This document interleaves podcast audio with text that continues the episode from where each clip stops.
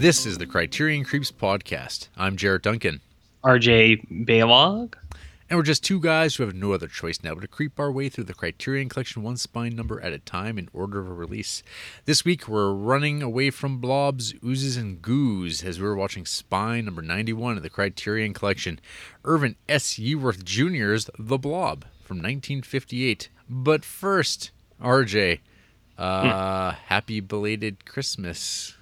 What is this happy Christmas thing? You're not you're not from Harry Potter. What is this horse shit? Say Merry Christmas like like a man. Well, it's kind of like a hybrid of happy birthday and uh, belated and all that trash. Since we did it wasn't my birthday. I, it's it, well, well, somebody's birthday. Jesus? Your Lord and Savior. That's right. JC? Yeah. JC Waterwalker? Yeah. The man the original X-Man? Mm-hmm. That's the X-Men movie I would like to see. Jesus. Je- Jesus. But he would wear a button-up shirt, but o- only the top button would be done up. Hmm. You know, you follow? Yeah. Yeah. How was your Christmas, Jared? Did you do anything fun?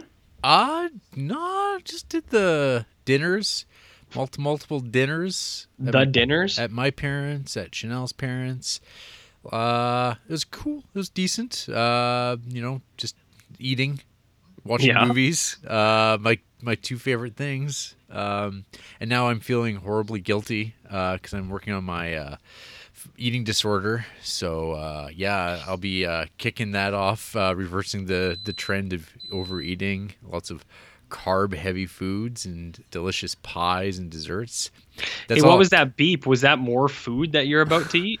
That would be, uh, yeah, that would actually be a whole like a pot of uh, carbs in the Oh, form you of rice. fucking animal. Yeah, Why don't you give up this thing? one thing. I don't know. What were you gonna say Oh, I- your diet? Oh, just just you know, uh, paying attention to what I eat. Uh, I guess this this is the time of year that one uh, absconds and just fucking eats whatever the fuck they want. Uh, but that can get you in a lot of trouble, RJ. So From who? uh, I don't know your your own body. That'll never catch up to me. Never. I'm under 30. I'm invincible, That's right. right? Not true. Is that not how this thing works? Whatever. Whatever. So, um, did you eat any turkey? yes, Did you eat any ham? yes, multiple How about so- ham. Multiple ham. Honey Yeah. ham? Uh, just like of ham varieties. Ham of the ham variety. Yeah. That sounds interesting. Mm-hmm. What kind of desserts you rock at your Christmas? Oh well, let's see here. Uh, sister made pecan pie and uh, peanut butter marshmallow squares, which are like decadent. Uh, they were the Mhm. first to go. Uh, Chanel made some. Uh, what did she make? Ginger cookies Mm-hmm. and some shortbread cookies Mhm. and sweet potato pie. Ooh. Yeah. How'd that go down? All good. Uh, all the stuff that Chanel's been making has been gluten free. Um, Why? Uh, well, it's not a choice that one wants to make, but it's what you got to do if you want to eat that delicious sugary shit. Um, but it's been good, and then just like whatever here and there sort of stuff uh, that people made. Yeah. Yeah, sugar cookies, that sort of trash. All Yum. good, all good. But now it's uh, I mean- now, now now that door is closing on the season, so it's back Mm-hmm. to real life and eating like an adult. You you got to give yourself the first day of the new year because if you're anything like me, you're going to be working on some uh, uh, working off of a sick body on New Year's Day, and what you could really use is some grease. Yeah. Um yeah, there's that. But the other thing too is like right now it is so fucking cold outside that I can't go for my uh, usual walks that I like to do during the week. Mhm. It is so damn cold. Uh and I'm like Oh. I tried doing this like over the last couple of years of like go- going for my walks and trying to push it through when it's like this cold. Um Mhm. and it's it's not worth it and I don't need to do it, but so because I'm not doing that, I've got to make the sacrifices in other departments. So, Yeah, yeah, I'm making a lot of sacrifices too, being associated with you. yeah. Just do your DDP yoga at home and uh, I do do or that. get deli- get delivery, and then I- you don't have to worry about Uh, going that- outside. that- well, I'll be doing the, the yoga after this. So, but I like to. I gotta do it all. Mix. Do you think Arby's delivers? Uh, I'm sure you could contact somebody and pay them a fee, and they will deliver you all the Arby's you want. Are you like suggesting that you would go get me Arby's? No, I think there's actually people that that's their job.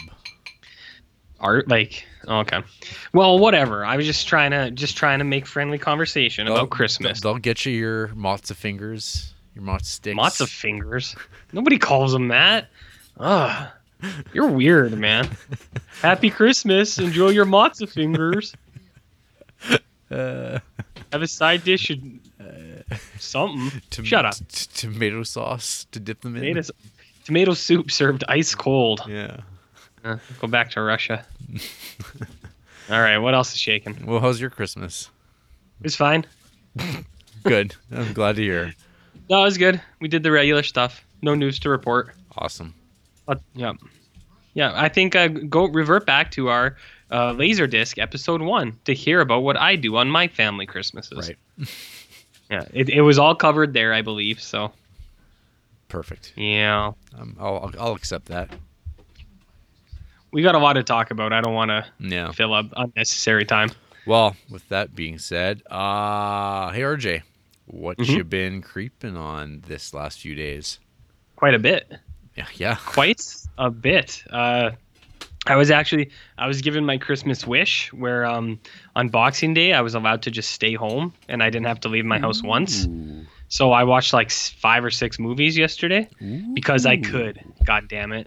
Yeah. Uh, so I watched a lot of stuff this week. A few things I Relatively, believe yeah. might. Yeah. Well, for me, Yeah. uh, a few things I think uh, we have some overlap in, and a few things we don't. So fir- first, I'll cover my Christmas movies Okay. because I don't believe you watched any of these. Okay. Uh, I watched Scrooge with. Uh, I think you watched that one year. That last year, yeah. You know Scrooge, that one with. Uh, was it Alastair Sim? That's right. Yeah, we got our Christmas Carol movie, and I thought it was good. Yeah. Um, you talk about that. I didn't think it was great or anything. It's got a few cool scenes, but you know, whatever. Scrooge.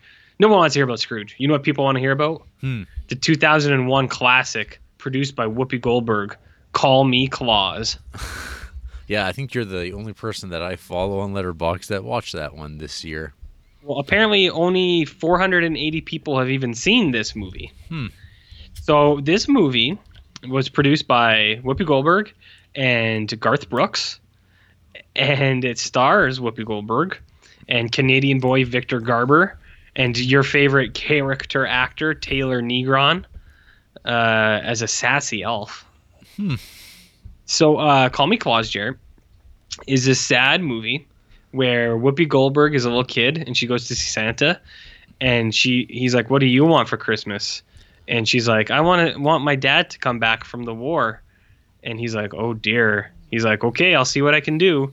And then uh, the kid and her mom go back to this their sounds house. like the beginning of a horror movie, yeah, yeah, it could be taken like, that like way. Death Dream or something like that, Depending on how you interpreted the script, the director could have made this pretty scary. or or like uh, John Landis's horrible episode of uh, Masters of Horror: Homecoming. hmm Yeah, he sucks. Yeah. Uh, yeah, that whole family has got a problem.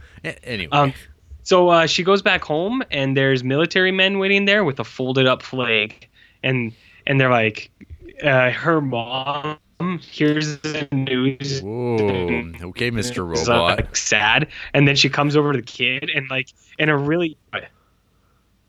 What happened? You're, you're uh, very robot-y. Hello. Hi. Oh. All right. Okay. Anyways, so the mom gets the bad news, and then she comes over to the kid, and she's like, she's like, good news, bad news.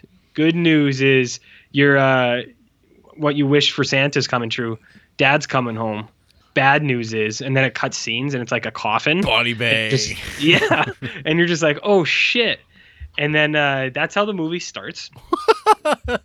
This is the opening scene, and then it jumps to 30 years later, and uh, Whoopi Goldberg is now a full-grown adult working for a uh, TV shopping channel Mm. where you call in, and uh, she's like the producer, and they're looking for a Santa Claus to act in the TV shopping channel, and it's him, the real Santa Claus, and he's there because he's like, you know what, Whoopi, you're the next Santa Claus. Whoa. I need you to take over. And she's like, What? She's like, You ain't gonna call me Claus. And then she winks because that's the title of the movie. She's a sister. Sister Girl, yeah, Urban, as some people call. Actually, uh, that's uh, addressed in the movie. I'm not just a flaming racist. Um, but uh, yeah, so that's the movie. She's reluctant, but she uh, she's like, I don't know Santa. So she's kind of like reluctant, but she she does want to help because Jared, if she doesn't become Santa, you you there was only one other time in history someone didn't become Santa. And you know what happened, or you know what that guy's name was? Tim Allen. Noah. And when he didn't become Santa, the entire earth flooded. So this is a global warming thing where it's like if you don't become Santa, the the world is going to end. Oh. She, she's just like, holy shit. What, what what year is this from? 2001. Wow. Yeah. Uh, and then Wow. so it's like uh, he's like, yeah, you can become Santa and you'll live for like 200 years. And she's like, that's pretty good. And so she like agrees to do it. And then it, there's like a moment where it shows her like hugging and kissing her family. And then you see him and he's just like, oh yeah, I forgot to tell her that she's gonna live for 200 years, but she's just gonna see all her family members die. And it's like really, it's like really weird and sad. Uh, this movie is crazy. Huh. Um, Does she did, does she have her like her uh, patented glasses on at all times too? No, I don't think she wears glasses in this one. Oh. But she does have her dreadlocks, yeah. and uh, she makes a joke about. Uh, she's like, she's like, "Am I going to turn into an old white guy?" And he's like, "No, you look the same." And she's like, "What? Can I get? Sh- can I get some white dreads though?" And then she has white dreadlocks Sure. instead. Yeah. So uh, this is fun. Me and Andrea watched it. She actually thought it was okay. She's like, "Yeah, that's fine. I could watch that again in a couple years." Hmm. And I was like, "All right." Uh, there's not much to it, Jarrett. Yeah. Uh, this is a movie for kids. Okay. So, but I, I wanted to talk about it because now it'll be on our our master list of That's films right. talked about on the Th- podcast. Then when people look up Call Me Claus Call on Claus. Letterboxd, it'll bring them to our podcast master list of films discussed, and they'll be like, "Hmm, this Criterion creeps. What's the hell's wrong with them?" Who's watching Call Me Claus? yes. Yeah, so that was good. Cool. Uh, so then uh, my other Christmas movie um, I watched was called Krampus, Ah. Christmas yes. horror movie from uh, what's his name, Michael Daughtry or Yeah, sure. Dougherty? Mr. Trick or Treat guy. Mr. Yeah, Mr. Trick or Treat. Uh, so this one uh, made a big splash a couple years ago because it was like, oh, Krampus, it's like Santa, but it's edgy, man. Because Krampus punishes kids. And it's public domain. public domain. So and then there was everyone can do Krampus movies. there was just after this there was like a hundred fucking Do you, Krampus do you remember like when did you first find out about Krampus? Because like when I first heard about Krampus, it was like I don't know, like ten years ago when like Mm-hmm. I don't know, people started going, "Hey, have you ever seen this thing? It's like this weird looking demon monster, and there's like postcards from like Europe about it. Isn't this Mm-hmm. crazy?" And then everyone's like, "Oh man, I'm I'm so into Krampus." And no, it- I don't know. I never had that experience. Oh, that that's like what it seems to have been like on the internet is everyone got into Krampus, and uh, yeah, then now there's all these movies because it takes years for things to actually come into play. Even though it's like, oh, I think the Krampus wave is past, but we still Yeah. got we still got Krampus movies are rolling out. Yeah, I think I think that's exactly what happened. But I, I think that when I first heard about it, it was because Kevin Smith, your buddy, Criterion Collection alumni, Yep. was talking about how he was going to make a Krampus movie for Gene Simmons, apparently. Hmm. But it didn't happen because he's not really a director anymore and he doesn't do anything. Yeah, Um, so, anyways, I watched this Krampus movie. It's got my buddy Adam Scott in it. It's got uh, what's her name, Toni Collette, I believe. yeah, that's a It's person. got, yeah, it's got uh, Mike uh, David Koechner, that bald guy who's himself in every movie. Yep. And uh, a lady who is his wife, who I've seen in a comedy TV show. Don't know her name, but she's there too. Uh, so this movie, uh, it starts and you just see everyone. Uh, it starts off with um, a mall being opened on like Christmas, and uh, everyone's just really shitty and like fighting each other and trampling each other. Uh, And it's just like, hey, what a what a dig at uh, commercialism, huh? yeah, it's like, hey, isn't is isn't aren't people bad? And you're just like, yep, sure are. And then uh, you you get greeted to the family who You is know, basic. RJ, when Jingle All the Ways beat you to the punch by like 15 years, it's like, Hey, that movie's good. oh, but I'm saying Jingle Yeah. All the Way did it first. Yeah, no, I'm aware. I'm aware. Yeah. It's just like an in, it's just the credit crawl, basically, for the start. Okay. So then you're introduced to the family, and they're like, um, they're basically like National Lampoon's Christmas, because David Koechner is like uh, cousin Eddie who comes, and he's like, he's like, hey, we brought our kids, fart. Yep. and they're like dirty, and you don't like them, and then like it's that's basically what they're going for. Oh, there's an old German grandma. She's there. She speaks German because she, she needs to tell everyone what Krampus is later in the movie. Uh, okay, what happens? Um, oh yeah, they all suck. And then uh, the little, the youngest son, he like still believes in Santa, and he he like writes a letter to Santa that's really like sincere, and uh, he's just like, I really, I really want my family to be okay. And then cousin Eddie's uh, shitty little kids make fun of him, and so he's like, "Fuck you guys!" So he rips up his Santa letter, throws in the fire, and that's uh, that's all it takes for Krampus, Jarrett. Hmm. He was like, "All right, you don't want a good Christmas? I'll come fucking kill you, I guess." so he does. Uh, there's a huge blizzard, and then Krampus comes, Yep. and it's more it's more more or less just your plain Jane horror movie. Um, there's not much to it. The one thing though, uh, I actually did kind of like this movie. Like I don't think it's very good or anything like that. I don't think I'll ever watch it again. But uh, I really did like the uh, the monster designs and like the creatures. Yeah. I thought they were actually pretty cool So looking. there's like more uh, than one. Yes. So uh, Krampus has like much kind of like how uh, Santa has elves and then like workers and stuff. Krampus has like uh, his own elves and then gingerbread man and uh, toys that come alive and uh, kill people. Uh, I think the one you would like is the Jack in the Box type of deal. That's Okay. he's pretty cool. Uh, there's like an angel that like goes on the top of a tree. That thing looks pretty cool. Uh, so like the toys are like all the monster designs are pretty cool. I I think um, they're kind of like gross and uh, not like they don't seem too much like you know how we've talked about a lot where it's like things that are trying to be scary or creepy and it's just like you can tell they tried really hard to it's like oh it's a clown doll ooh spooky um, i didn't think they were like that. I, I just thought they were kind of like maybe this michael Dougherty guy was just like you know what'd be cool? It was like this thing. And then they're like yeah that's pretty cool.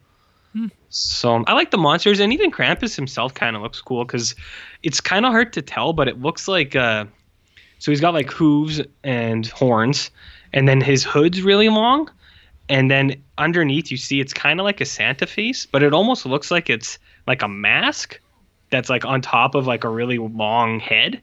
And I thought that was really cool. I don't know if that's intentional or if that's what it actually is, but it looks like the face isn't actually real. And I was like, that's kind of neat. Hmm. Like he's wearing a Santa mask. Right. So, um, yeah, it's okay. I would. I mean, if you're looking for a Christmas horror movie, you, there's worse. but uh, I thought the monsters were cool, and, and you know, Yeah. That's about that. Okay. Um, maybe I'll talk about some of my Christmas movies, and then we'll. You might as well. Back. Okay. So I wound up watching Scrooged for the first time in its entirety. Um, You never seen that? no, it's always like it's been on TV perpetually. Um, Yeah. And I remember like as a kid, like I loved Bill Murray just because of Ghostbusters. Um, Mm-hmm. Yeah. And I was thinking he was like the coolest guy. And Scrooge was always on my radar, but like there was something about that movie that like uh, it was kind of a weird, boring kind of movie for like a kid. I think because Mm-hmm. you keep waiting for like crazy stuff to happen or like, and it just doesn't till like kind of the end. Mm-hmm. Um, but by that point, you just kind of check out. And so Scrooge is Mm-hmm. just that thing movie that's just been perpetually. I've tried watching it. I think like a year or two ago, it was on Netflix, and I watched maybe the first like ten minutes, but it was like late at night, and I was just not in the mood. So Mm-hmm. this year, I'm like, damn it, I'm going to give it a try. And uh, I watched it, and I don't know, I'm super indifferent to this movie to this day. Um, Yep. There is just I don't know. Richard Donner directed this, and Oh, I'm like looking through Richard Donner's filmography up and down. Uh, I just don't like anything he makes. Nothing. Nothing like uh, Goonies Hmm. is probably his like.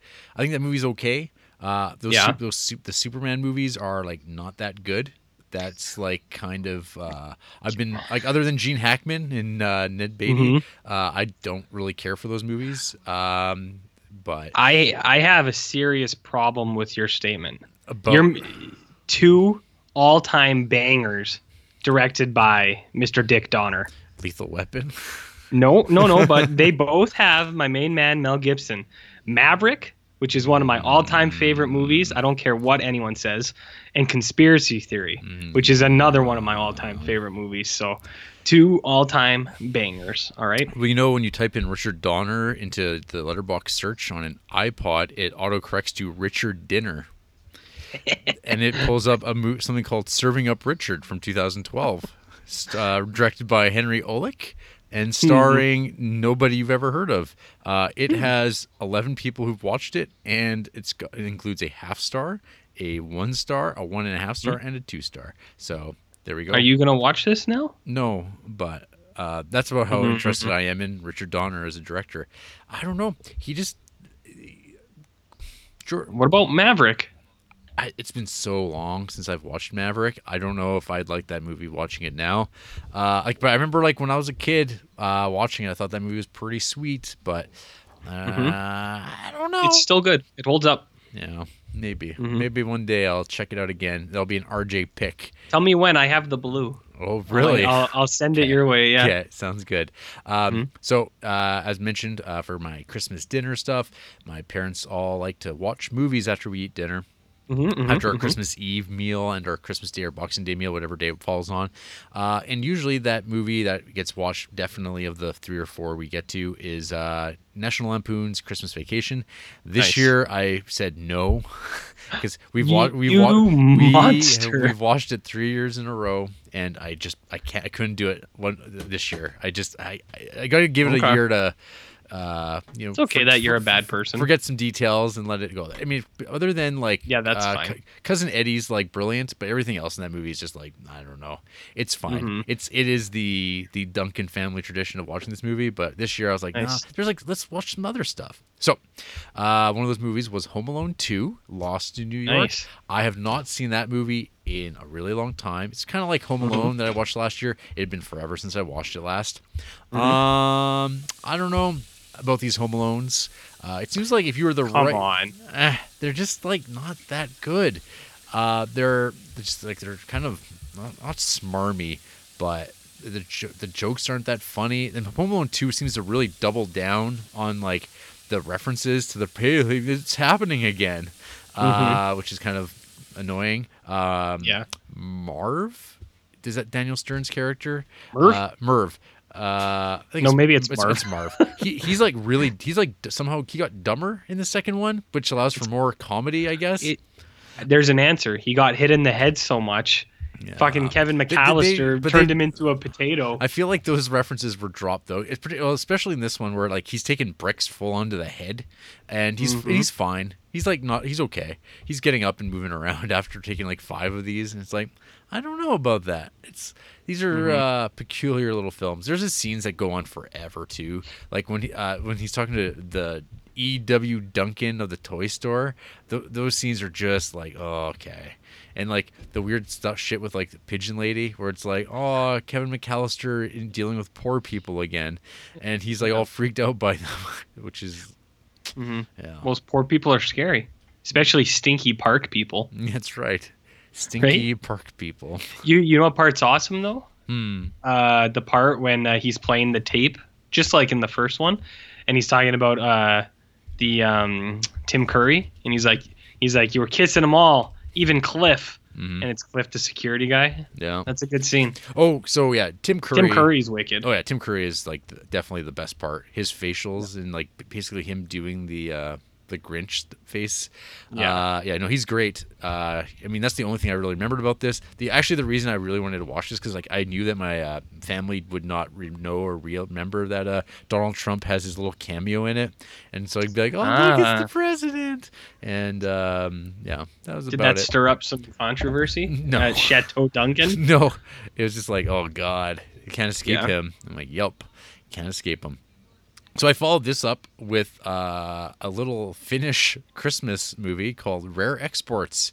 Uh, Oh, nice. Because I knew that no one in my family had ever heard of it or seen it. Uh, I watched this like a few years ago, and I really liked it. Um, Mm-hmm. I'm a sucker for like the depiction of like naked old men. uh, I'm, I'm, And that's I'm- what you wanted to share with your family this year? yeah, it was because like Yeah. Uh, so watching it again, I think it holds up quite well. Um, I really Yeah. like how the movie keeps you guessing the whole time. Like it, the mystery stuff is kept at play. Like where you're like you don't know what's going on. It's a slow burn, but like there's enough going on. Uh, where it's like sort of like a dark advent children's adventure story involving naked old men. Yeah. Uh, that, yeah, I mean, I don't know, I don't know where to say it. I just like I super enjoy it. I like I I love the tone of it. Um, it's done. It's pretty straightforward too. Like no, none of the characters get off easy. Where like the main characters, they're like definitely thinking about taking this like naked old man they found in their illegal wolf pit and just dismembering the body to hide the evidence that they've done this. Like there, there's like, and they're like, oh, these are the good guys, and they're just like, oh, well, we have to do what we have to do, and there's no like trying to like, oh, well, they're doing it for the right reasons. Like, no, they just don't want to go to jail, and you're like, these are the protagonists, which I like. I like that uh, this movie usually usually they sugarcoat things, RJ. yeah, but uh, I think we can all relate to that, right? Well, we- We've all hidden a body or two. We've all been there. Um, Yeah. But yeah, so uh, yeah, Nick, naked old men definitely make this movie. Mm, Uh, much like real life. much like real life. Uh, kid, the kid in this is cute. He has nice little suit, uh, little armor that he's Oh, yeah. Mm-hmm. wearing to protect, protect himself from Santa Claus, which I guess like uh, is kind of a Krampus entity, a, a horned, Kind- a horned creature that you don't really get to see. Uh, but, but anyway, so yeah, Rare Exports I think is quite good. The short films that were made along with this are also quite good. Mm-hmm. Uh, I'm glad to have this uh, oscilloscope uh, Blu-ray. Yeah, that's a good show. I remember liking it when I watched it. Yeah, yeah, I think it's good. My, my, I, enjoyed watching it with my family because uh, I kind of knew where, where things were going and hearing their reactions to stuff, and like it, it- plays well.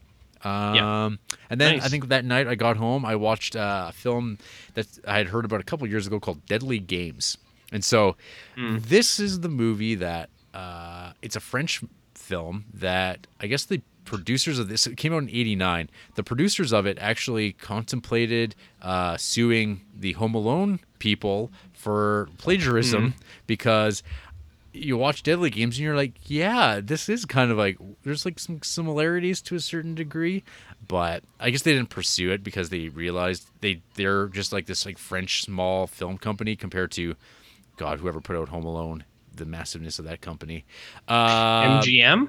no, it wasn't MGM. I I can't even remember. I'd have to look. Whatever. Whatever. Big big big Home Alone. Big Home Alone. Yeah. Uh, but yes, this is a story about uh, a kid who's a genius, uh, who is also really into action movies, Nice. and he lives in this like mansion that's like part of this like toy store magnets like like empire. Uh, his like dad was this inventor who died. He now lives with his mom, who's like running this company, uh, and he basically stays at home while his mom's busy running the store during Christmas, uh, looking after his grandfather, who's got like diabetes and is like half blind. Uh, and so the kid entertains himself by like, and this kid rocks like the best mullet I've ever seen on a human being. Um, and he just runs around, plays with his dog, kind of like, just like he's like hunting his dog, like he's a predator. And uh, but it's but it's done in a very fun way, where it's like the dog is just like he's, he's his buddy. He's, that's what boys and dogs do, buddy. RJ, Okay. what you don't play with your dog ever? You don't play with your cats? You've never like done anything with them? You just watch them from afar? uh, I, my my philosophy is neither to be seen nor heard. Okay. Buster Bluth style. I just Mm-hmm. you know let, let them do their own thing. So, uh, that all being said, the the secondary story in this uh, is that there is a like homicidal hobo maniac who's been Nice. released or escaped from some sort of institute who's just wandering the streets at Christmas time, and he winds up getting a job being a street Santa Claus for this store. Um, and he's got a real bad attitude because he's, Ooh. he's he's a maniac, and he gets fired by the kid's mom and he finds out where this woman lives. Uh, there's like something involving like kind of like an early message board system where you can communicate with Santa, and he's he got access to this and was talking to the kid, and he he he smuggles his way into this like little. Uh, truck that goes back to the mansion, and it turns into a, a prolonged home invasion movie where you have this maniac man dressed as Santa Claus uh, hunting down to murder this kid and it's done like pretty straight laced. Like it's not a comedy. Uh it's it, it's visually it looks a lot like those uh, Hong Kong Category Three films I was talking about a few months ago. Uh, this is not an RJ pick because uh, Mm. we all know what happens when dogs get introduced into movies like this. They are not long for the world, um, and it's like Lazy. but oh, it's uh, it's pretty horrific actually. In a lot of ways, what happens? Yeah, it's like what the like Jesus, and then it's just like the stakes just keep getting risen and risen. Um, but yeah, because it's like basically it's this kid and his grandpa and his dog in this house. Mm-hmm. Um, but yeah, like I, I this movie like. I has like no North American distribution. Uh, I guess like it doesn't help that it breaks Michael Bay's rules.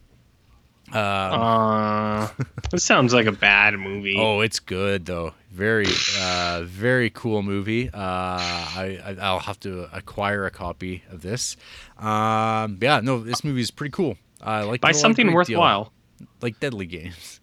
Buy a Blade Runner so I can borrow it from you and I don't have to buy it myself. No, you And then we both you- can get you- enjoyment you- out of it. You got those gift cards. I used them all. All right? I used them like the hour I got them, Yeah, that's your problem. brother. Um, so the next day, I watched another movie I had never seen before called Prancer. Uh-huh. So this movie came out in like 1989. I remember the commercials. They played the shit out of this, like in Canada. I think it gets uh, Su- uh, was it Cineplex Odeon uh, was the producers on this, even though it's like all shot in America. This is just a story about a little girl with living with her poor farmer dad, played by Sam Elliott. Uh, he runs a failing apple farm, and uh, it's just kind of their you know day to day life of being poor. And then one day, a reindeer shows up, and this little girl thinks this reindeer might be Prancer, like the the Prancer. Hmm. And it's What about like Dasher? uh, no, Pran- Prancer got lost, and now now she's got Mm. and Prancer got somehow shot in the leg or something happened to him, so she's going to help heal him up. Sam Elliott is a old farmer man and just wants to like blow this thing away at every Nice. turn it seems. So she has to hide Prancer uh, away, Mhm. and uh, it just kind of goes from there. Uh, this movie's like done, like shot very nicely. Uh, it feels like it treats the audience with a certain amount of intelligence. Uh, things aren't all uh, smiles and sunshine uh, in the movie, but it's good. I, I didn't mind watching it at all. I don't think it'll be like added to my uh, rotation of Christmas movies uh, or anything like that. It might be a, several years before I want to watch it again, but it was decent. I've seen some people like really like it a lot. Um, so maybe I'm just a bitter, angry man or something like that. You But- are. but it's not bad. I, I liked it uh, well enough. Yeah. Uh, and then for night two of Christmas movies, Mm-hmm. uh, rewatched A Nightmare Before Christmas, which had Oh, it yeah. had been years since I've seen this last. And I think the last time I watched it, I don't even know if it was on DVD. It might have been on my VHS. And I remember kind of being Mm-hmm. like the the the wow factor of the movie kind of worn off for me uh, the last time I'd seen it, where I was kind of like, yeah, whatever, uh, nothing special. And this is a movie that I saw in theater. Like I might have even seen it opening weekend when no one gave a crap Hmm. about this in 1993 because I just thought this movie looked incredible. And I was like, Tim Burton was probably one of the first directors I was like really aware of when I would have been 10 years old. Sure. Because I was like, hey, Beetlejuice, Batman, Edward Scissorhands, these are all the same guy, and this like thing looks incredible. Uh, and like from years ago, like, I loved this thing, but didn't have a copy of it. And Then when I was like in high school, I, I finally did, and I watched, it. and I was like, oh, this movie's not so special. Uh, but watching it the other night, watching it on Blu-ray, fuck, this movie is like so goddamn beautiful the like the the the craftsmanship the stop the actual stop motion in this is Yeah. like in, amazing uh it is still like a high watermark for stuff that i've watched like even compared to like the uh project laika stuff like paranorman Oh, yeah. and uh box trolls and whatnot like this i think is just like so good for and like for 1993 uh i was watching a making of this uh this morning on youtube and like Yep. just it's incredible the amount of work that goes into like stop motion uh it just in that regard. And then on top of that you have the the songs the which uh danny elfman wrote and sang which is something i never quite clicked with is that fact that Danny Elfman sings all of the Jack Skellington songs, and it's uh, Chris Sarandon who does all the talking parts in between. But you would never know that it was like a different vo- like voice, because other than oh, it's it's the song voice, but it's like no, that's Danny Elfman actually singing, and Yeah. uh, he wrote all the songs, uh, and they're like still like really good, uh, catchy songs that it's been it's been years since I watched it. and I was like totally into it. Um, movie looks amazing. I mean, the story is like pretty like it's only 76 minutes long and it's probably the Tim Burton story is definitely the weakest part of the whole thing, but just the songs and the production value of this are like amazing. And uh, I I think it's an amazing amazing movie. Um, it reignited my love for it, despite uh, the the the shittiness of its like weird fandom, which like I, I, I which, which which I totally get though too. It's like the people who are really into this. They're like they're really into like Jack and Sally, and then they buy, Yeah. and and like Disney's like we'll be talking about Disney tonight. Uh, the merchandising of it, like which is so so disproportionate to like the initial reaction to it. But well, I mean that's that's Disney going to Disney, I guess. Uh, but just as, as a thing by itself, it's awesome. I love this movie. Uh, so my history with that, Jarrett. Mm. Uh, I never liked Nightmare on Nightmare Before Christmas as a kid. Why? Uh, I thought it was scary oh. because I was I was a sweet boy, Jarrett. Mhm. I was a sweet little boy who just wanted to play Donkey Kong and be let and be left alone to all the nice things in Don- the world. Donkey right? Kong Country. Donkey Kong Country, Don- Donkey Kong Country Two, Yeah. Diddy's Kong-Quest, Yeah. all of them. Okay. Okay. Well, I, I did that too. I, I, I did all those things. Well, I didn't like the scary stuff. All right, I was a sweet boy. Uh-huh. I was a sweet boy. Um, but I I had seen it. People like I think my older siblings made me watch it, and it scared me. I didn't like that boogie woogie. He was all full of bugs, yeah. and I was like, "Fuck this movie. Why is it scary? it's supposed to be Christmas." and then uh, as I got older, uh, that's when I realized that I didn't really like Tim Burton's new movies anymore.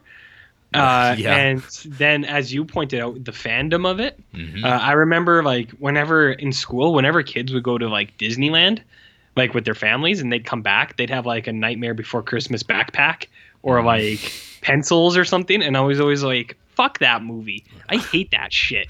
Uh, so even bef- like even when I was a little kid, uh, that fandom stuff was ruining movies for me. Mhm. Uh, but I I rewatched this a year or two ago, and I was at I was like uh, Three years ago. I know. three years ago. Yeah. Yeah. Uh, and I, I believe I liked it when I watched it a couple years ago. Mhm. So, but uh, that movie was pretty pretty much ruined for me by uh, shitty little kids in their backpacks. And stupid Tim Burton making Well, bad. s- yeah. I mean, so working at the comic book store over the years, like we've brought Yeah. in like so much nightmare merchandise, and it's always sells. Uh, lots of women really into it, usually with dyed black hair. Um, Mhm. and, Go like, on. No, we had like a this like seven foot tall Jack Skellington stuffy thing. Yeah. Oh, and it, Is it that did- like one of those body pillows? Uh no, it was like actually like like posable. It, it's a weird thing. We actually still have like we have these like big like uh, they're pretty well actually very similar probably to the uh fig- the, the models that they made for the movie. Which like again like I Oh, like yeah. I I mean man you got you have to watch that making of like you it'll just like add so much to the appreciation of it. Where you're like holy crap people had to make all this like cause you forget like when you watch stuff you you just forget like how much time goes into uh, this type of work, and it's like why there's not a lot of it out there. But it's like it's got me it's got me biting at the bit to like watch some like catch up on some of the stuff I haven't seen. Like because I never seen Coraline. Um, uh, yeah. but I think that expression, by the way, is biting at the tip, biting. as in like a man's tip.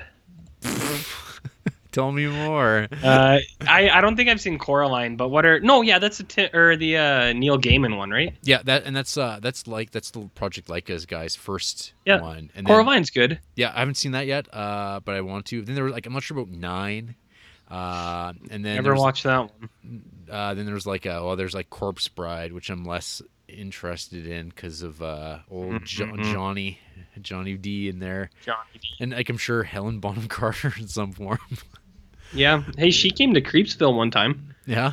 There's a picture of her at a local establishment. Oh, I don't know if she knew she was being photographed, but it's up on the wall. nice. Uh, oh yeah. So the night, so the night before Christmas is awesome. Uh, I, I, I totally, I didn't like think I was like, oh, I think I'll like like okay, but like I totally reignited my like, holy crap, this movie's Yeah. incredible. Uh, I watched A Christmas Carol from whatever a few years ago, uh, I guess 2009, the Robert Zemeckis film starring Oh no. uh, uh, Jim Carrey.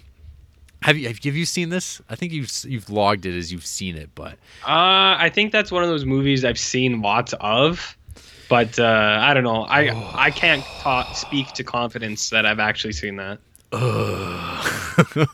I don't know. good? I don't know. I don't know what I was expecting. Um, Was so- this your idea? Yes. So last year I watched like a whole bunch of Christmas Carol movies. I watched Scrooge, the one with Alastair Sim. Yeah. Uh, I watched like Mickey's Christmas Carol. I watched Muppet Christmas Carol. I watched the George C. Scott one. Um, right now, I think the one of the last ones I would need to watch to like round it up for the ones I want to see is the Patrick Stewart one.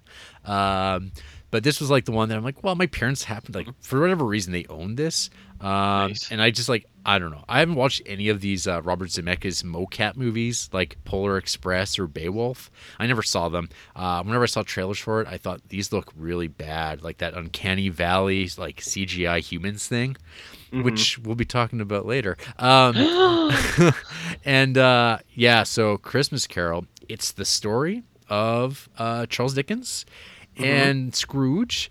But so it starts off like maybe the first five minutes, I was like, ooh. Like I don't like the look of this at all, but the actual like storyboarding and everything looks kind of nice. And I mm-hmm. was like, oh, this if it looks like this all the way through, it could be quite good. But at the same time, like if it looks like this, why didn't they just shoot it live action? Like there's absolutely nothing that they're doing that they couldn't just do if, with, real life human beings. Um, Yeah. Other than they're really trying to like demo the software and like really show off the abilities of like trying to like make people look like monsters, Like CGI computers? creatures. I, I, which Yeah. I'm okay. Why are we trying to do this? Uh, we have human beings still. Why are we putting actors out of work? um, Well- whatever. So anyway, uh, and then so it's all the usual plot beats, and then we get to the Yeah. introduction of the Ghosts of Christmas Past and whatnot.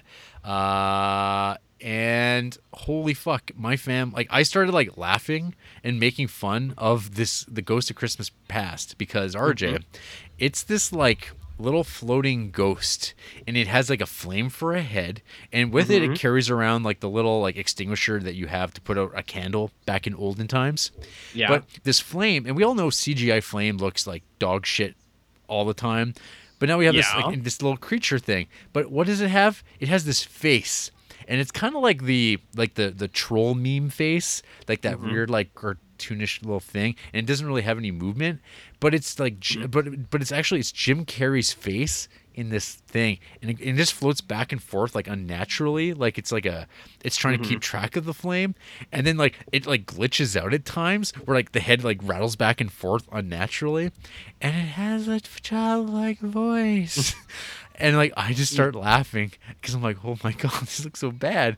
And then my whole family we all start laughing because there's like 15 minutes of this thing and you're just like oh mm-hmm. god it won't stop. Like this is this could wrap up. Like why did they go this route? It's so bad. And at, at that point the movie's completely lost everybody mm-hmm. uh, because then you get to the ghost of christmas present because the gag is that oh all the ghosts are just jim carrey's as well and then we got the big Oh. the gregarious ghost of christmas present like right from like the classic image of like the big bearded man with a giant Yeah. robe and uh it's Jim Carrey being I'm I'm a big fat Scottish guy ha ha ha because it's Jim Carrey hamming it up uh, Mm-hmm. and you get like this like really indulgent thing where it's like the bedroom's moving and sort of this like I'm not sure what the terminology is but it's like at this strange like perspective angle where the floor is completely see-through and it floats over the whole city and he's moving Yeah. around the place and but there's still furniture in the way so it just Mm-hmm. like looks like why would you watch this like and i imagine watching this thing in 3d in the theater like i imagine people probably got sick watching this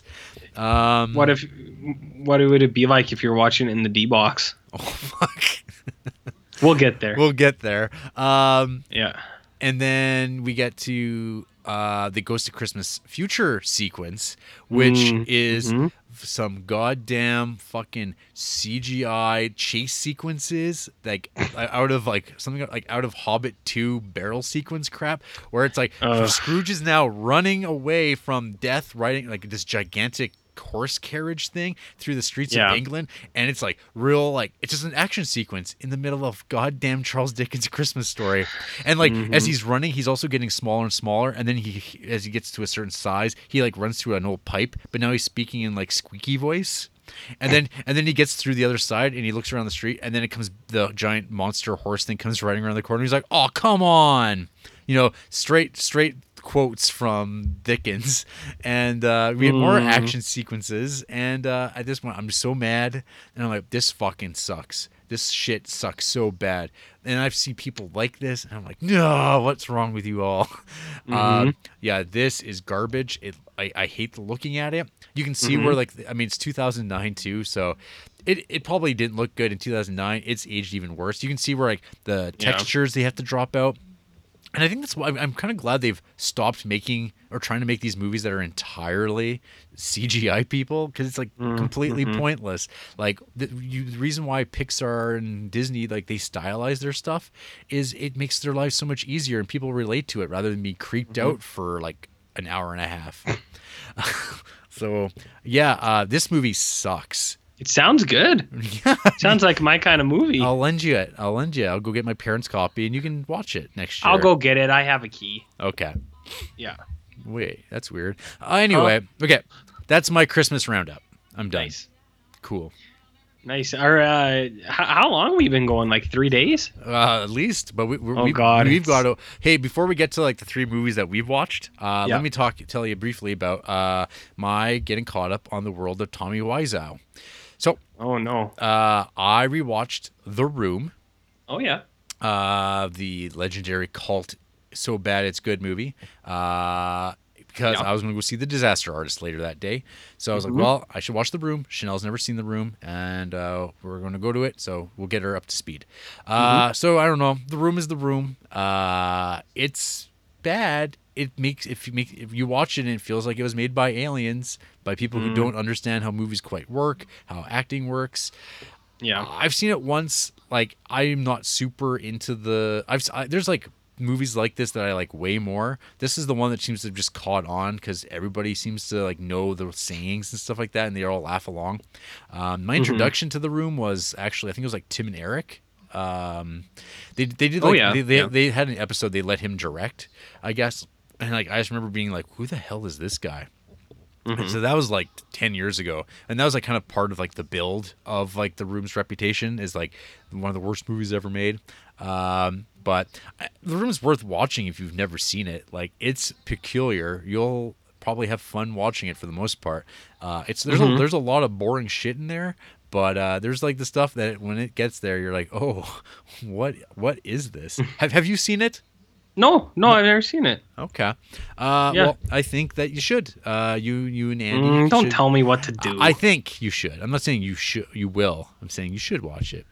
Um, so Uh. so this of course led to us watching The Disaster Artist, right. which uh, I went in thinking it was another A24 uh, drop, but uh, it's a weird thing. I was I was no no no it is, but not outside of the U.S. Apparently, like everywhere Oh. but the U.S., it's been distributed by Warner Brothers, uh, Hmm. and but it I don't know whatever.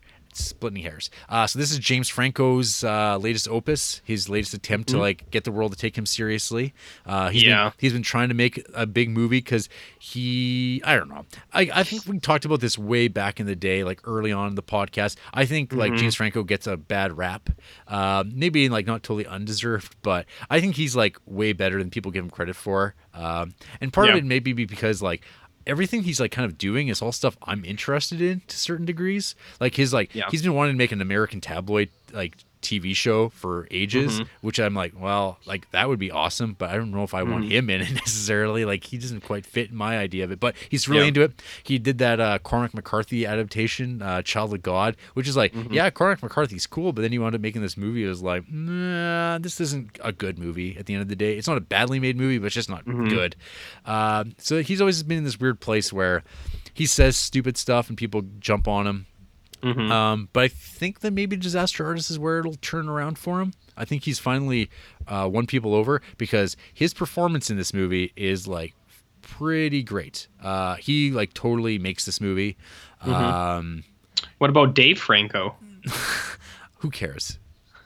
Aww. That's uh, that's all I'll say. Uh, yeah, no, that's fine. Yeah. Uh, you can keep going. I was gonna say, um, I think part of the reason he hasn't had a hit is because he he goes after movies that are like, or like he goes after properties that it's like Faulkner books. what was it like the Sound and the Fury and like Cormac McCarthy stuff? or, or his it's like, like, weird, these things are um, really hard to adapt, you guys. his meta movie for cruising, which is like reshoot, Oh, yeah. like which is like refilming uh, scenes of like, oh, here's like some of the deleted scenes from cruising, and I'm like, I love cruising, and it's like, Mm-hmm. so I'm like, him and I are kind of on the same page as far as like ideas and stuff like that. So I don't know. Uh, so Disaster Artist, it's based on a book written by uh, what's his name, Greg Nicoteros or something like that. Old Greg? No, uh, the, the guy who was in the room, he actually wrote a book about the whole making of the room. Like Yeah. again, I've never been into the room that that much where I would go out and read this book, but this is a movie based now? on it, and no, I still won't because it seems like if you've read the book, you will think less of the movie. That seems to be like a direct link. So I'm kind of glad I didn't watch it because I think the movie's actually like, quite good. Uh, I really enjoyed it. Um, Mhm. What can I say Keep- about go it? Yeah, I'm just watching you uh, playing with your cat. That's crawling. I'm listening. I'm listening. She just wants attention too. That's all. okay. I, I divvy up my attention to all my children. You get your two hours a week. They get theirs. okay. Oh, hold on. Okay, it's fine. It's fine. I can. I'm still listening. Keep Wow, going. That cat. Um, so, disaster artist. I'm trying to think of anything I'll throw out there. Uh, things I don't like about it. Uh, it opens Mm-hmm. up with celebrity endorsement of the room, and it's got like Adam Scott. It's got uh, Criterion uh, Creeps alum uh, Kevin Smith. J.J. Abrams, they all are they all co-signed that this movie's one of a kind. It's so brilliant, like you can't believe that it exists. It's like that's unnecessary. This It- is this is what this is the same thing that leads to uh, uh, the whole like celebration of like the Weinstein scandal stuff extending out and like rolling and taking people out. This is like what this is why celebrities suck. Like we need to stop talking Yeah. about. We don't need these people to say these movies are worth watching. Like fuck off. So that part sucked. They could take that out and life would be better. Mm-hmm. Um, and then there's like the I don't know if you want to call it stunt casting where uh, James Franco's gotten all his buddies to play all these roles and all the people Mm-hmm. who are like kind of the the snarky actor circle. Uh, Mm-hmm. wh- what's his name from um, the League and from that podcast? How did this get made? Dave Franco. Paul Scheer. Is that his name? Oh, the bald guy with Yeah, the uh, the yeah. bad teeth. Yeah, he shows up. Yeah, in Paul Scheer. Yeah, he's in there. Seth Rogen, because obviously he's got to be in Yeah. everything with with his bud. Uh, Is, is our buddy Jason Segel in this? No, actually, no Segel. Hmm. Yeah, but uh, yeah, no Jonah Hill either. I guess so. Not everybody's in it. I, I saw some Yeah. people say like they found it distracting, but I'm like I'm pretty used to it at this point. Uh, Yeah. like with these types of movies that like they're just going to be stacked. Uh, that Nathan Fielder guy. Fillion? No, no. Uh, to get that guy Nathan for you. Uh, he shows up in here. Oh. They just they're doing their they're doing their bits, and uh, it's all hmm fine. The ending, I don't I'm not sold completely on the ending. It's a bit like ridiculous. Uh, th- when they do the big screening of the movie, and it's like this is the first screening of it, and people are like so into it, and we're like, okay, I just watched the room, and it's not that like it's not like that crazy, Yeah. amazingly funny or anything like that. So it's very it's very exaggerated, but apparently like Tommy Wiseau was like involved. He had to sign off on this movie, so there's Mhm. certain things that they couldn't probably get into, unfortunately. Um, but I think from what's there, Franco's. Like, I I was laughing a lot in this movie. Uh, there, there- I don't know. I liked it a lot. It's definitely one of the uh, better movies I've seen this year. It's definitely one of the better A24s. I think it's better than Lady Bird. Um, for, Really? for what that's worth. Uh, yeah. Hmm. So, Well, I uh, I do want to see this. I don't know if I'll get to it while it's at the the uh, second ticket theater, but uh, I will get to it eventually. cool. All right, So- RJ. We we Yeah. watched three movies uh, together, but We did. one, one re- actually together, and the other two we both watched. uh, together via the internet. Yeah. Are you talking about the three Star Wars movies? The first one being Wilson studying Woody Harrelson. Yes. Actually, connection. He's going to be in that one next year, Oh. as uh, I believe Han Solo's uh, mentor, Oh. the original Han Solo, because there there's that rumor that his real name isn't Han Solo, Oh. so he he gets it from the real Han Solo. Mm. Doesn't that sound good? So we Yeah. both so we both watched Wilson. Yeah, uh, it was uh, the day. What was it? Boxing Day yesterday. Um, and we, I made Andrea watch something of mine, and then she's like, "Here, I'll find something on Netflix." And she was flipping around, and she sees Woody Harrelson, and she sees this poster, and it looks like a, a, a real Andy pick. If you fo- follow me. Okay. And uh, she's like, "Do you know anything about this?" I was like, "Oh yeah, that's that Dan Clowes movie." I was like, "I heard it was like okay, not great. It's got Woody Harrelson in it though, and uh, uh, what's her name, Diane from Twin Peaks fame, uh, Laura Yeah. Dern." Yeah. So um, we threw on that Wilson, and in the first like couple minutes, you're like, "Oh, Woody Harrelson's a fucking asshole," Yeah. and you're like, "Okay." It's like, and then Andrea was like, got sad for a minute. She's like, "Yeah, maybe he's like he doesn't know how to do stuff because, uh, um, because there's guys like that that are very awkward and just kind of dinks because they don't know what else to do. Hmm. Kind of like a few guys I know, little socially awkward people, and um, what is Wilson about? He's just a guy who says inappropriate stuff because he's got no filter, and he's just like he's like I don't think you're I don't like you. Is that what Wilson is about? Uh, I don't know. And then he finds out he has a daughter with Laura Dern, and they're like, let's go track her down. No. And then uh, I don't know. I didn't like it. Whatever. I don't want to talk about Wilson. Wilson sucks. Yeah, uh, talk about I, Wilson. I didn't want to really watch. I didn't want to watch Wilson either. Uh, so yes, this is a movie that's based on the Daniel Clowes graphic novel Wilson, uh, that came out several years ago. Uh, and this movie just came out what this year.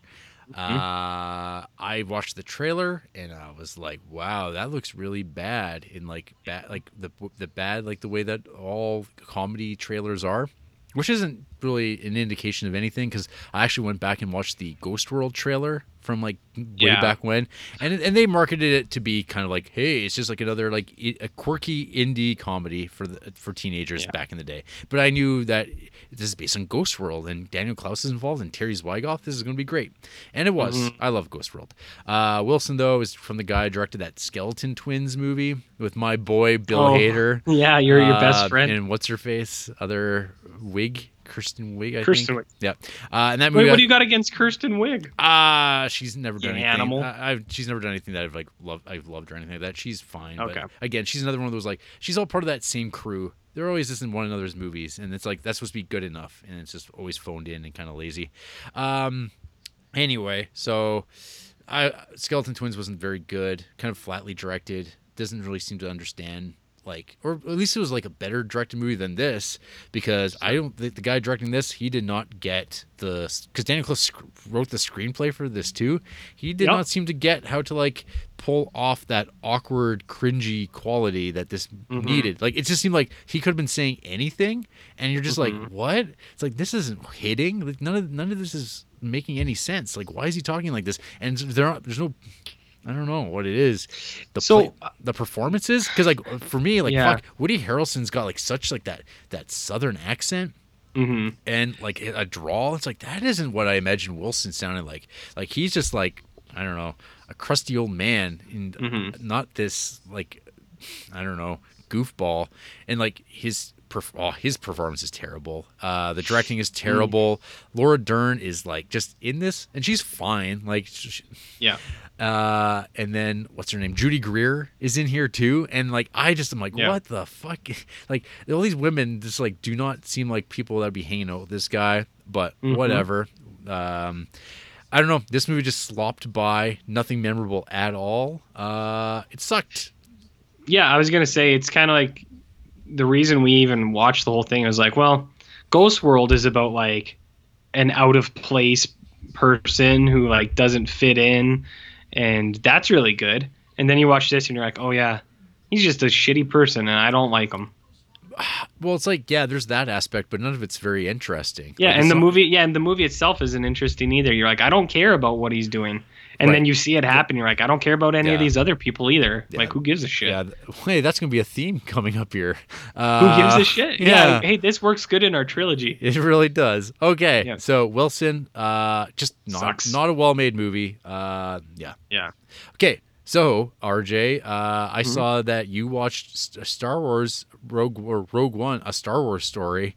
Uh, What's the title? Star, Rogue One, a Star Wars story. I Yeah. think. Yeah. Yeah, what? Why'd they do that? Fuck. Uh, because that's their gimmick. Because it's. Han Solo, a Star Wars story. Star Wars story. Uh, yeah. but Anyway, so uh, you watched this yesterday, which of course Mhm. prompted me late last night to be like, well, I guess I better watch it because we Mm. watched what we watched today.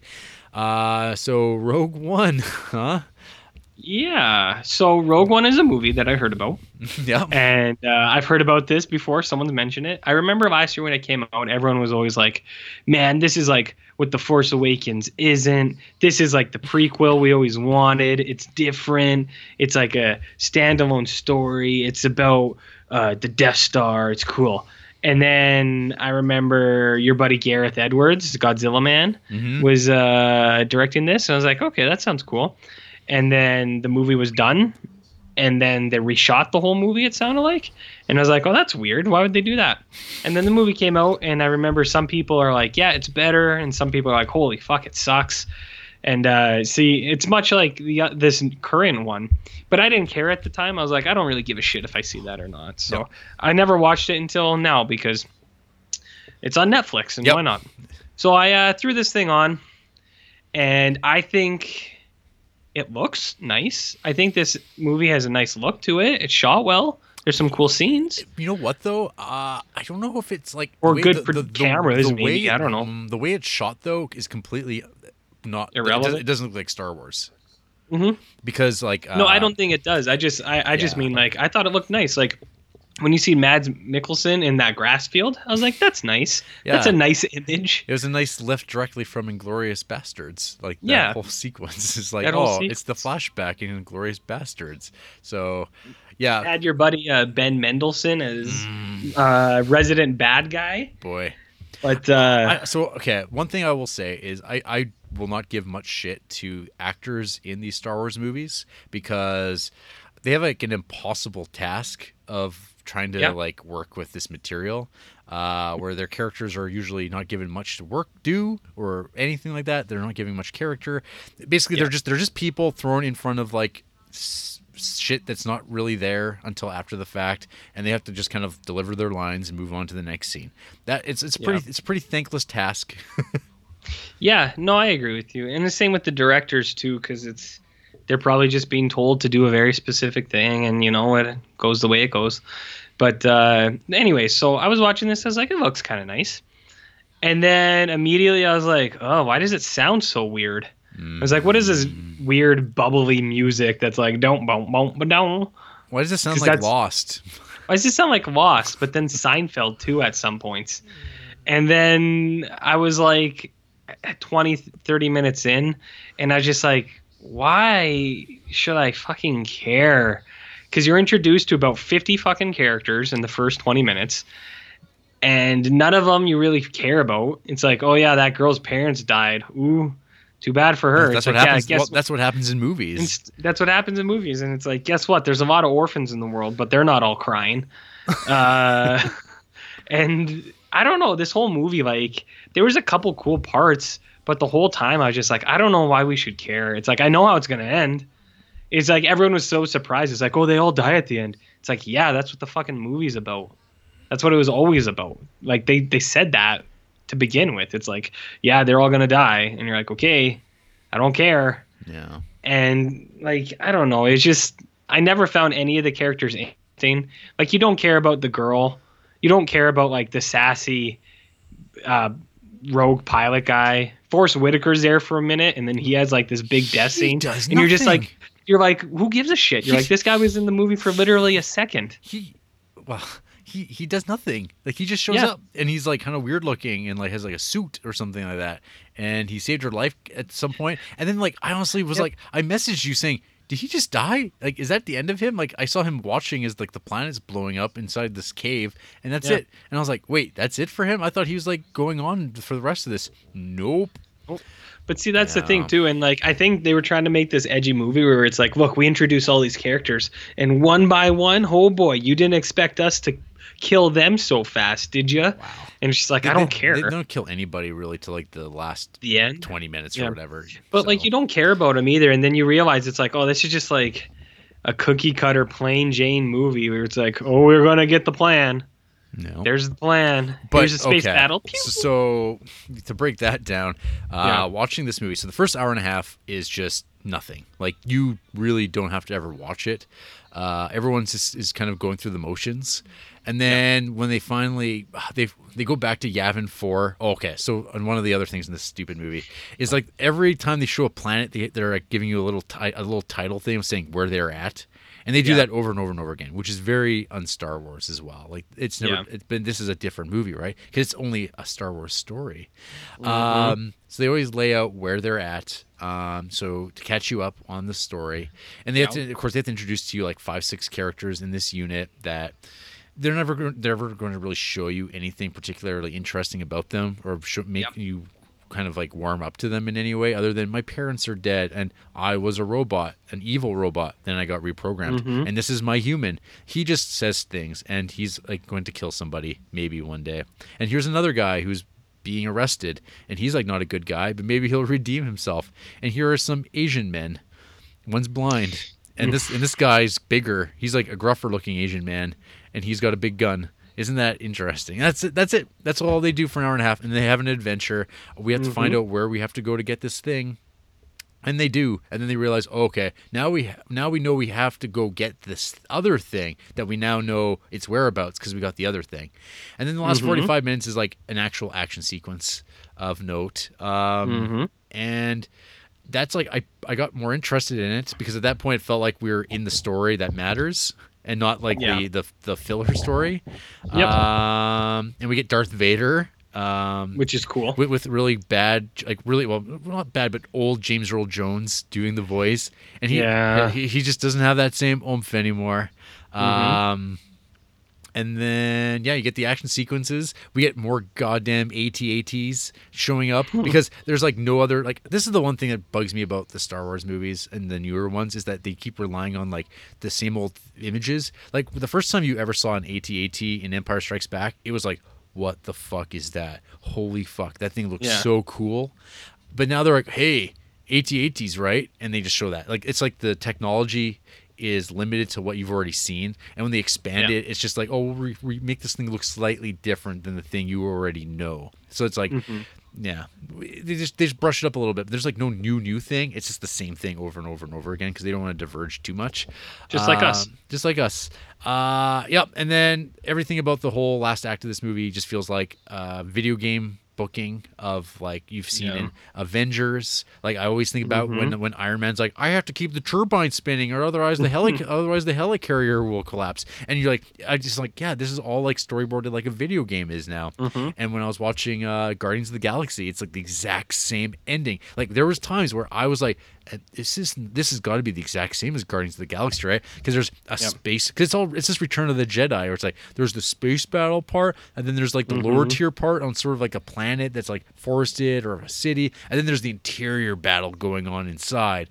And it's like, oh no, we have to use this device to help lower down and grab the thing. Oh no, it seized up because the power went off, and now I have to climb up there. It's like video game level, and it's like we have to take this thing to unlock this, and then we can go over and do this part. And it's just like, oh my god, like who, I already know what's going to play out. They're they're all going to succeed in doing the thing they need to do because otherwise it's not Star Wars. And uh, and then be it CGI Grand Moff Tarkin. Uh, A lot of CGI Grand Moff Tarkin. Yes. But, however, the the sad thing in this movie is that him and the other uh, one of the other CGI characters, the robot K 2 Mm-hmm. whatever, they're like probably the best characters in the movie.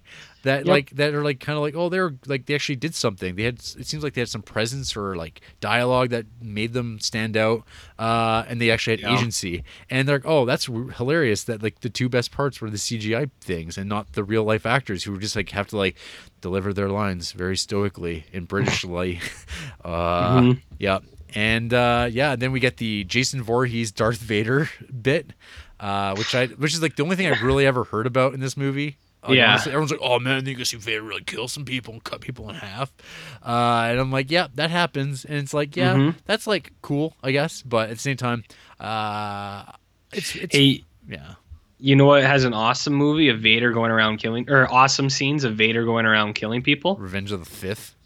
Yeah, episode three, baby. Yeah. Which is which is climbing and climbing up my ranked list every day, becoming possibly taking over Empire one day. Oh, come on now. Uh, and so yeah, this movie just ends, and it's like, oh look, it's like everyone, everyone's dead, but that's fine Yeah. because CGI Leia's got the the the notes, and she's talking Mhm. about hope. Hope. And and it's creepy, and she's like, ah, no, th- th- we have some new hope here, which of course ties in very well to the new trilogy and uh, the Last Jedi, Mhm. which is all about hope. RJ and RJ, uh, you and I both saw the Last Jedi this very afternoon. Well, the S stands for hope, Jarrett, Yeah. in Kryptonian. Yeah, we went to see that new Star Wars. hmm Uh, people know last week we're uh, our interest was piqued as uh, there was a huge discord in the fan base.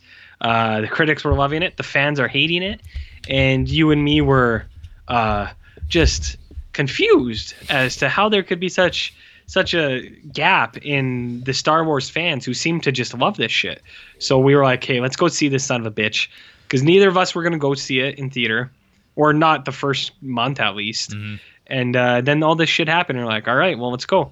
So you, me, and Andy girl, she came too because she just watched all these movies Yep. with me, and uh, she watched that Force Awakens the other day, and she's like, yeah, I'll go to this new one with you. And I was like, all right. So I secured some tickets, and uh, we had an adventure. We went first time ever, all three of us, to the D box seats in the theater. A Canadian company from Quebec. Uh huh. So I've never sat in a D box, but I've sat in the row like in front of the D box Yeah. seats, and you can feel them shaking. Yeah. And I've always just been like, "What the hell?" Uh, I was like, "Why would you want to do that? It's so fucking violent." Um, and the best was my friend Ryan. Always, I I remember like when he was talking about it one time, and it's all I can picture in D box. He's like, I can just imagine you like trying to eat your popcorn and drink your drink, like shaking around and it flying everywhere. And I was actually concerned that uh, that was going to happen to Andrea because as soon as this movie starts, it has like the crawl. It's like seats in a galaxy, yeah, far away, and then the Star Wars blasts up, and your seats fucking lurch way back, and you're. I was. It actually surprised me. I was like, holy Yeah. shit. Um, and then every time something happens, like there's a speck on the screen in the left, like on the left of the screen, your your chair will jerk left, or there's like a whiff of air on the right side, your chair jerks right. Um, I I believe I saw you turn your D box seat off uh, at the one or two minute mark. yeah. Uh, well, to be and to be fair, this was probably the worst movie to try because there's a 20 minute fucking action scene to open the movie, Mhm. and it's like you're bouncing around. Uh, me and Andrea both had ours on the lowest setting, and I think we lasted 10 minutes, and we both turned it off because uh, I was getting like Annoyed. sick. I was getting like like sick. I was like, man, I don't feel good. Like just getting shaken around for 20 minutes. I was like, if that's what the intro is like, I don't know what the rest of the fucking movie will be like. I- I feel like a lot of people might have turned their seats down because at the beginning, holy Every- fuck, yeah. every, every- it was just vibrating. Like my feet were vibrating. I was like, Jesus. And then, like though, it seemed like maybe after the first ten minutes, it just stopped. And I'm not sure if maybe everyone turned their seats down or like it's only like the first ten minutes where they actually put any effort into the D box, and then it's just like mm. nothing. And there's like there's a lot more talking where there's like no need for it. But yeah, Yeah. like, even during the later action scenes, there's like no vibrations anymore. So I was like, oh yeah, everyone's just like they just want the reserve seating, which is what we were really honestly going in for as well. Yeah, I actually didn't know that you could turn those off. So I might get D box now if uh, there's ever a big movie I want to go to, and Yeah. I don't want to have to brush shoulders with the uh, the peasants The hoi up in the front row. Yeah, but uh, yeah, D box man. And then we went and we saw this last Jedi. Uh, we saw the Porgs. we saw some amazing sights. We have such shi sights to show you, Jarrett. So I don't know if you I don't know if you want to take it or if you want me to take it, whatever go, you go, feel. Go for it. We, we, we, Uh, have, we, we haven't talked about it yet. No, yeah, uh, people don't know, but Jared's this big weirdo. We left the theater and he was just completely silent. I was like, Jared, talk to us, and he was like, Oh, and he like stuck his head out the window. No, I'm just kidding. But uh, we didn't talk about it too much because you actually live close to the theater, so I dropped you off in like two minutes. Yep. But me and Andrea talked about it. Okay. Uh, her opinion is now that uh, Star Wars is dumb, and she she like doesn't care at all anymore. She's like, I don't care. She's like, if I don't ever see any of those again, I have no problem with that. I was like, that's fine.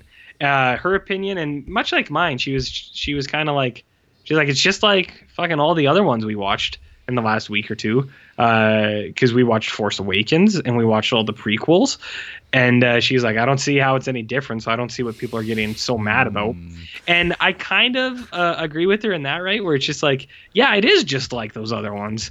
Uh, I think I actually do think so. Which is which is the problem. You you know what I think though? Yeah, it is just like it's just like any of the other Star Wars movies, but maybe people are getting like, to quote Jared Duncan, maybe they're getting woke to this played out played out scenario where like when Force Awakens came out, I remember it was the first thing you said. You're like, "Fuck that movie," and like listed all these problems. But yeah. then every fanboy in the world was like, "Oh yeah, it's the best." Mm-hmm. And then this one came out, and it sounds like like the problems are the same problems you had in the last one. Yeah. Well, I don't know. I haven't heard your opinion yet, right. but I'm just guessing. And it's like, yeah, these were the problems that these like these newer movies have always had. So, I don't know. I I enjoy parts of it. Like there there were some cool scenes that I liked watching, and um, uh, me and Andrew are invested in Ben and uh, Adam Driver, so I like seeing him on screen. That's cool. But uh, there's just so much stuff that's like um, it's so done out and uh, like this. Okay, so here it is. This movie's super fucking long for no reason. There's so many scenes that don't need to be in here. Like the entire last 40 minutes could have been done in five. Like you don't need that big escape. You don't need that like strong battle out in the front or anything like that. I don't think so. At least I thought you could Weird. do without that stuff. That's uh, that's interesting. Okay, so like the one thing is like I, that's a very common complaint is this movie's this movie's like a half hour too long. Everyone's like, yeah. why didn't the movie just end like a half hour earlier? But I'm like, so much of the stuff that is like important to the story happens in that last half hour. Like it's like, well, it's, do you know what I mean though? Like the get, escape get, stuff. Like from. The sh- from maybe, maybe okay so hey oh hey folks spoiler time so like yeah we're, yeah we're, we're talking about it like you've seen it so yeah you go. okay so what, what escape part like, okay so like when they're all like escaping the big ship and like trying to go down to the planet because yeah, that takes yeah, a long time. That fucking the entire movie. the entire that's the entire movie. Yeah. And uh, the casino scene oh. and uh, anything with Finn and uh, Rose, oh. their their whole side story could have not. Actually, there you go their whole Finn and Rose, their entire side story could have not been in this movie. Yep. And then people would have been like, "Oh, what about character growth?" It's like, well, whatever. You see Poe mm. grow as a character. He's like, "Oh, maybe I won't shoot first. and you're like, "Okay, man." Oh, and then oh, it's like, man. "What about Adam Driver? What about Rey?" Oh. You don't need the Finn story at all. So that's what I mean. Like, there was a lot of stuff like that where it's just like, you don't need any of this. Yeah. And it's played out. yeah. So uh, where to begin? So the movie starts out kind of like Empire Strikes Back, which yeah. is one of my favorite things now. Is every time a Star Wars movie comes out, somebody always says this is the best movie since Empire. Since Empire, every single time, and mm-hmm. it's never true. Mm-hmm. Um, they get generally, you could argue, worse. Uh, I think Last Jedi is worse than Force Awakens in that. I, I um, I, yeah. Would, I I think in some ways, I don't know. I, I thought Rogue One was pretty like it left me feeling nothing, which is like yeah. probably the worst thing. But like I didn't hate it, but it was boring and it didn't go anywhere. The last like bit kind of was like, okay, this is at least competent action movie making. Mm-hmm. Last Jedi though, man, did it make me aware of how little anything happens in it. Uh, yeah. Um, I don't know. I didn't like this movie. Like I, I, I figured you I, wouldn't, I, but don't. Now I'm not like starting a petition to like strip this movie from the canon. I I think it's interesting that like Star Wars fans like this is the the straw that broke the camel's back, and now they're getting kind of mad. Even though this yeah. movie's made like eight hundred million dollars already, like mm-hmm. whatever, like nothing's gonna stop it. Um, we'll see what happens when the next one comes out. I'm sure it'll it, will probably make less, but mm-hmm. still tons. But um, where do you even begin with this thing? it just like nothing happens. Like okay, here I'll, I'll lay it down the, for the, you. The actress, the all like Adam Driver is in this movie, but I'm really not even aware of what he did. Like he seemed like he just stood around a lot. He doesn't do very. Yeah. I mean, that's like Darth Vader. I, I, try to think of like what does Darth Vader do in Empire Strikes Back. He he stands on the the the ship, yeah. the bridge of the ship, and he looks off into space, and he's contemplative. And uh, there's like a bit where he flashbacks to like he's like in the he's in the dream sequence in the, uh, the cave in Dagobah. And there's a lot of a lot of standing around and posturing, but it always seemed like at least the, he commanded every scene he was in. Like when Darth Vader's there, he is Mm-hmm. the center of attention. In this, though, it's like oh, Supreme Commander Snoke, who is like oh, he's in a red room with these new samurai crimson guards. Isn't that Red cr- Room, Yeah, more like Red Herring. well, no, that's the uh that's Laura Dern's character. Um, Oh, yeah. yeah. So the whole God damn, where does this movie even begin? You're talking about the Crimson Guards. yeah, but where does this movie begin? Okay, though? so the movie begins and there is a fucking space fight. And they're escaping. like they're escaping a planet. 'cause they're their- escaping a their, their- planet. Their, base has been found, and they have to get Yeah. away. And then there's a big space battle. Um, and there's like a dreadnought that shows up, and they were told like dreadnoughts are like real killers, and we, we should take it out. And so that's like Poe Dameron's like storyline Mm-hmm. is like he just said we have to take this thing out, and then Leia doesn't like this later and demotes him, even though Yeah. it's like whatever. Uh because a bunch of people died which is like that's this whole movie is about a whole bunch of people dying. Like they're the rebel the the resistance is completely like reduced down to like a dozen people that can fit on the millennium falcon. That that's what this movie's about.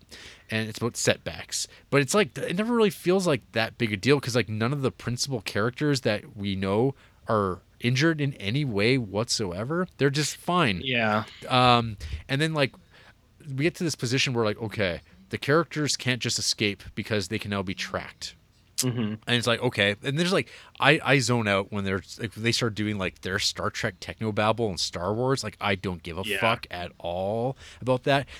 And uh, that's like the whole movie is they they do one hyper jump, and then And then they get stuck. and then they're stuck and then you just watch them slowly pull away from the star destroyers that are just shooting at them and like Mm-hmm. there's like some sort of explanation why they don't just blow them all up and i don't understand what that is like it's like they say Yeah. it but i'm like that doesn't make any sense like it's always a weird thing with star wars movies is that like star destroyers like just stand around a lot. They don't do anything really. Mm-hmm. even though the very first time you see a star destroyer in a new hope it's like blowing the shit out of a ship.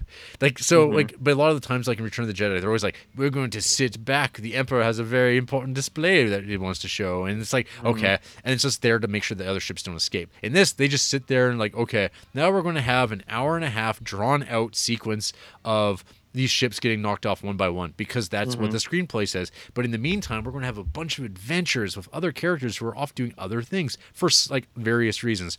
Uh, Yeah. We have to go get Luke Skywalker because that's what the whole first movie was about, setting up. Is we, where's Luke Skywalker? Now she's going. Oh, she found him, but now she spends like a movie figuring out why he stopped hanging out and Yeah. which they like that's it and Chewbacca's just going to sit on the uh, Millennium Falcon and he's going to get woke to veganism because it's not nice to eat cute little critters um Yeah, but porgs are pretty cute though. oh fucking But that that puffin thing, that's fake news, right? oh I I that that is some hilarity now so apparently these porg things there's like a story out there that oh well the reason why they're there is because they shot on this island and there's all these puffins and it's a lot more it's it's cheaper to CGI over the puffins than to CGI them out. And I'm like, okay. But then you watch this movie and it's like, oh, did the puffins get into the Millennium Falcon? And so when Chewbacca does a roar, the porg does a little roar too? Like, oh, Yeah. th- this seems like uh, a bunch of bullshit. A bunch of fucking bullshit. And then, oh, what are these silver crystal foxes that show up in the fucking movie that, oh, god damn.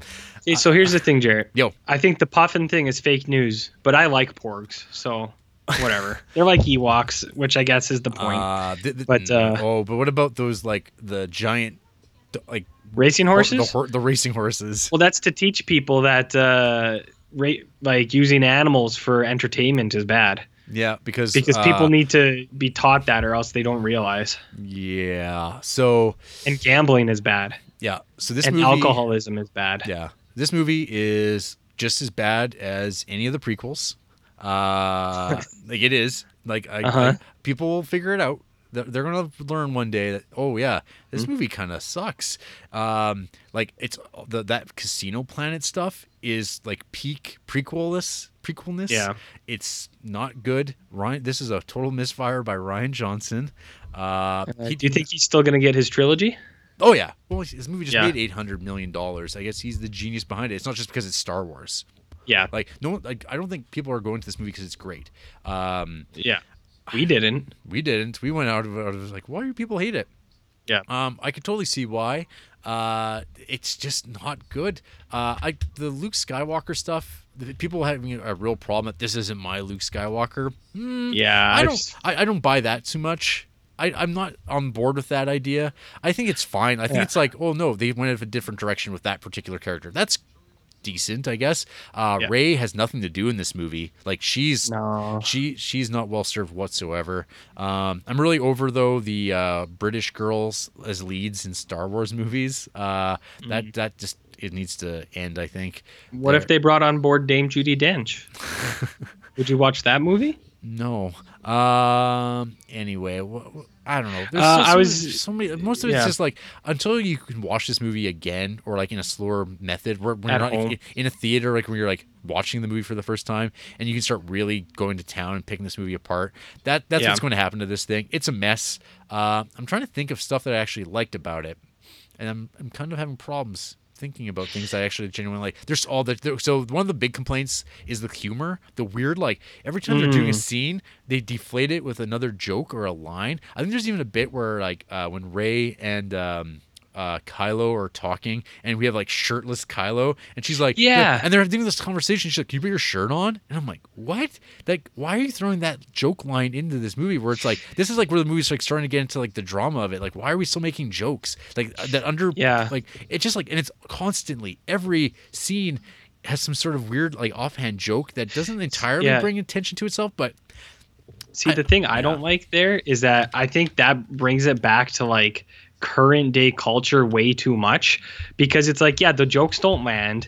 And it, it's like, especially for like Poe Dameron, because he's like a wise guy, right? But everything he says is like jokes from like the 50s and 60s, or like not even that. It's just like really played out cliche jokes where he's like, a squeaky wheel gets the grease, huh? when it's like a nut that won't like move. And it's, it's just like he says jokes like that. And it's like, I don't feel like these people who live in this oppressed fucking space universe would be making jokes about like real real dumb shit that like we talk Wow. about. Which they- I don't know. they all It talk just like it pulls me out of it. Yeah, they all talk like scriptwriter. Like it's a scriptwriter talk, and it's like, no, this isn't good. Like punch up stuff. Yeah. It's oh, man. So yeah, the, the jokes are bad. yeah. Uh, there is probably what will go down as the most iconic and remembered Star Wars scene in any any movie. Luke milking the alien for the that hot green titty milk. and, and just Groot- slurping it down. oh, and while looking at Rey, and it's like Looking getting at that, Rey. getting that milk in that beard. Huh? Yeah, Uh, why is that there? I don't know. it's so dumb. Well, it's kind of like they're they're trying to like do the Yoda thing on Dagobah, but you know he never like make him he- gross. he- yeah, or make him like weird. And it's like, huh, he's an old hermit now. We, we didn't know we don't know we don't know what old Ben Kenobi was doing with those banthas down on Tatooine. Ooh, He was ch- chugging Tatooine titty milk. That's actually yeah, gross. Uh, I was gonna say that's uh, you were saying how people have a problem with Luke, but I saw a, uh dank meme, Jarrett, Mm. where it was talking and it was just talking about how he abandoned things, and it's like, well, yeah, but that's what Obi Wan and Yoda both did, Yeah. and it's like not even in the prequels, in the original ones, they both went into like fucking isolation because they're like, well, we fucked up. Yeah, they all drop out, man. Yeah, we're like, we're, we'll get out of here. Yeah, it's all part of the. Yeah, he got just. Yeah, I mean, he had a school, and then things didn't go great. Uh, there's like no follow up though on like remember like they were like oh he took some of his students with him Yeah, and so it's like I, where did that like what's with that throwaway line is that going to pay off in the next one or is that just like nah we just said that because we wrote it in the script and we didn't think of it and it's like that's that I don't well, know. that's what I was thinking. Oh, thinking. well, I was like, that- is are the Crimson Guard dudes, the Samurai Crimson Guard dudes, are these the the trainees, and they just stand around in the room and do? that would have made more fuck all? sense, but, But they no. never mentioned it. So It- I don't know. So that's like a weird Yeah. thing that comes back to me now. Um, yeah, I like. There's just more things that I don't like about this movie than anything I like. Like I don't even know. Uh, the score isn't just there. It's John Williams at least. That's one thing we didn't mention with yeah in Rogue One. Rogue One. Man, you really really go man. John Williams makes a big difference. It makes things feel like Star Wars. yeah. Uh, there, God, then there's like the I'm not sure what people talk about when they're talking about this movie being weird. You, did you like? what do you? What do they mean weird? I don't know, but I've seen people Is say it- this is like the weirdest Star Wars movie. It's got like stuff that's unusual that could, like uh, audiences might not like, and I'm like, not really. Like what the titty milk scene? that maybe, but it's like that's just like have people ever lived on a farm? And they're like, I guess that scene doesn't belong in maybe Star Yeah, Wars. well, what about people are like, that's so off-putting as they like eat their frozen yogurt. Yeah. So I know. Yeah. So Finn and Rose, they spend a lot of time writing on CGI things, like Yeah. be it a like the the the horse thing or the when or uh, BB eighty eight is like manning the ATST and they're just riding around Yeah. in the firestorm of hell Mhm. and they're like, oh, here we go. Oh, and I really like the big uh, payoff of Captain Phasma. Like probably it's yeah. like, oh fuck, it's so stupid. It's like, who cares? That's the thing. It's like they intro. I think that's why people are so mad is because they introduce all these things and then they're like, even in Force Awakens, I remember like you and me talked about this. Is like, who gives a shit about these characters? Like Captain Phasma is like, it, it was a character created to sell toys because Yep. it was different from the other ones. She'll and it's be like- the Boba Fett. Yeah, and it was like no one fucking gives a shit. It's like just for toys. And then in this one, when stuff actually doesn't pay out because it's like, oh, you know what? They didn't have an idea for that character. Why don't we just fucking kill them in this movie? And then everyone got real mad. They're like, oh, they're like they never explained that character's like hit backstory. And it's like, so Yeah. Yeah. Uh, like, did you know Yoda's backstory until like you know what I mean? Yeah. Like when those came out, no one cared. Yeah. I don't Anyways. know. I don't know.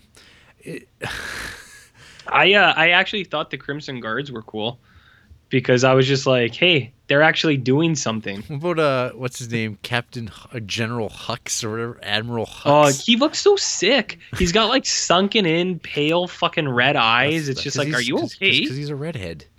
They're, they're sickly Well, people.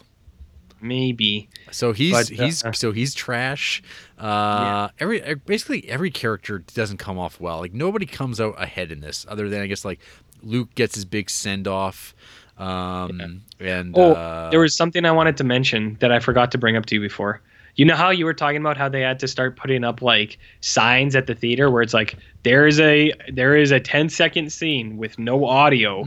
it's like this is entirely intentional. yes, Like don't come complaining to us, which by the way is fucking ridiculous. Yeah. So I'm I'm guessing it's the scene where well, like it's the it's the start. the hyper- yeah, the hyperdrive scene. yeah. Okay, so That's the only time. That's the only time Yeah. in the entire movie that there's no sound. there and it's it's only for like five seconds so Yeah. why would anyone complain uh, but anyways it was really funny so uh, diane from twin peaks is manning the spaceship and uh, she hits it into hyper or like hyperdrive to uh or she hits it in a light speed to go through this the big ship Yeah. and then the sound cuts out and about three seats down from andrea some guy just oh wow wow. Like right when it was silent and i was just like you fuck you ruined that cool cool silent moment. Uh, andrea said there were these two old ladies beside her that were like saying stuff all the time. Like when something like serious would happen they'd be like oh shit. Or it's like what oh shit. Like i don't know. Anyways. Anyways i just thought i'd tell you that because i thought it was funny. It's Oh, like no, the I, I, gary those. oldman thing again oh Th- wow that's the big moment. I think I've heard many like even the snooty film critics who also say this movie's like good, which Yeah. is ridiculous. Uh, they all say there's one moment that's like really great. Like, and I think th- I guess that would be the moment because unless they're talking about What else is flying Leia, uh, when she superman's back into the ship oh fuck, that is just like such such shit. But when her like uh when she freeze instantly? She did, but then her force powers kept her alive. Then she just flies, and then there's no follow up other than oh she's good. It's like clear, like what is this? Like there's Yeah. no follow. Oh god, this movie has is so many problems. Um, it doesn't. But didn't you didn't you love Benicio del Toro's new character with the stutter? No, that's no, that's terrible.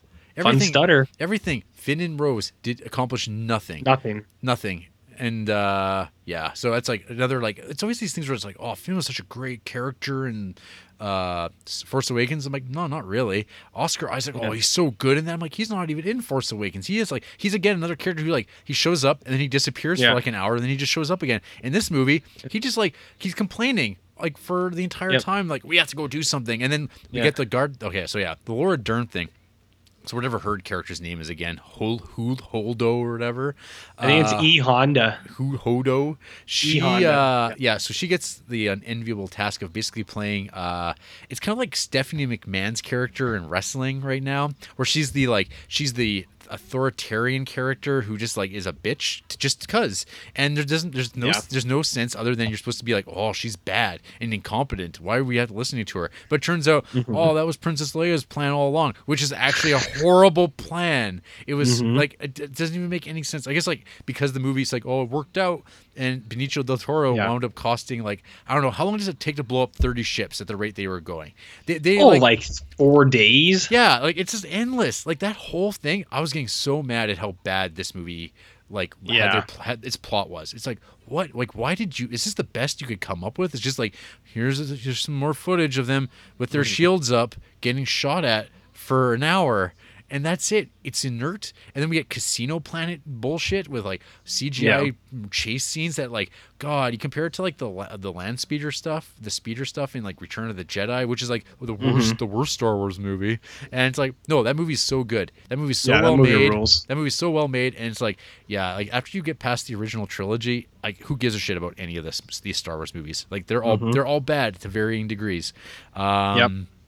So yay, more more Star Wars for the rest of our lives. Actually, uh, I was thinking about it while watching the movie. It's like remember like it, this is kind of like watching Star Wars. It's like oh, it's like in later Mm-hmm. day Simpsons episodes where like oh Barney's no longer a drunk. He like got a job and he's normal again. It's like yeah, this is what Star Wars What? feels like in Simpsons. When did that happen in Simpsons? Exactly. It happened. And we're like, oh, Maud's dead now and in continuity. It's like, why? Why did Ugh. Yes, yeah, Barney's no longer an alcoholic. He's just a guy who, who just like went on. He's like all the things like, why do we change it? Well, because we have to keep the story going. And you're just like, this is what Star Wars feels like to me now. It just feels perfunctory and like it just well, we have to keep making it. So this is the progression. Isn't progression good? And it's like always good. It's like, well, no, this is just like content filling. It there's Yeah. no passion behind it other than, hey, let's make some more money, you guys. Eh? Yeah, there was so, there was more I was gonna say too Oh, when you were you were just talking. So the thing that I think a lot of people got like all angry about too with uh so like uh, my read of this movie is like from like a what what is this movie about? Mhm. So like Rey is like Disney coming to George Lucas on his island. Oh, his big yeah. the big bearded bitter old man who doesn't want anything to do with Star Wars anymore. Completely Mhm. talking about what you're going to use your laser swords. It's like. And like th- Mhm. that's what this movie's about. It's about like, oh, we got to get George Lucas on board. So it's like this is about the negotiations of Disney getting uh, Lucasfilms uh, Yep. like a decade ago, and it's like, yeah, it's gonna be great. And guess what? You don't need George Lucas to make Star Wars because now you got Disney. Because now Disney's Disney's the Jedi, and then like you you're all Jedi's now, and that, all the future Mhm. directors are like the little kid at the end with his little mop, with his little broom, and now he, that's Rian Johnson, and that, they're going to take the thing. It's like yeah, the legend of George Lucas lives on forever. That's like I was like okay, Yeah, I uh, I think you might be right, but you just reminded me of more stuff that I I really like. I I hated in Force Awakens, and I hate in this too.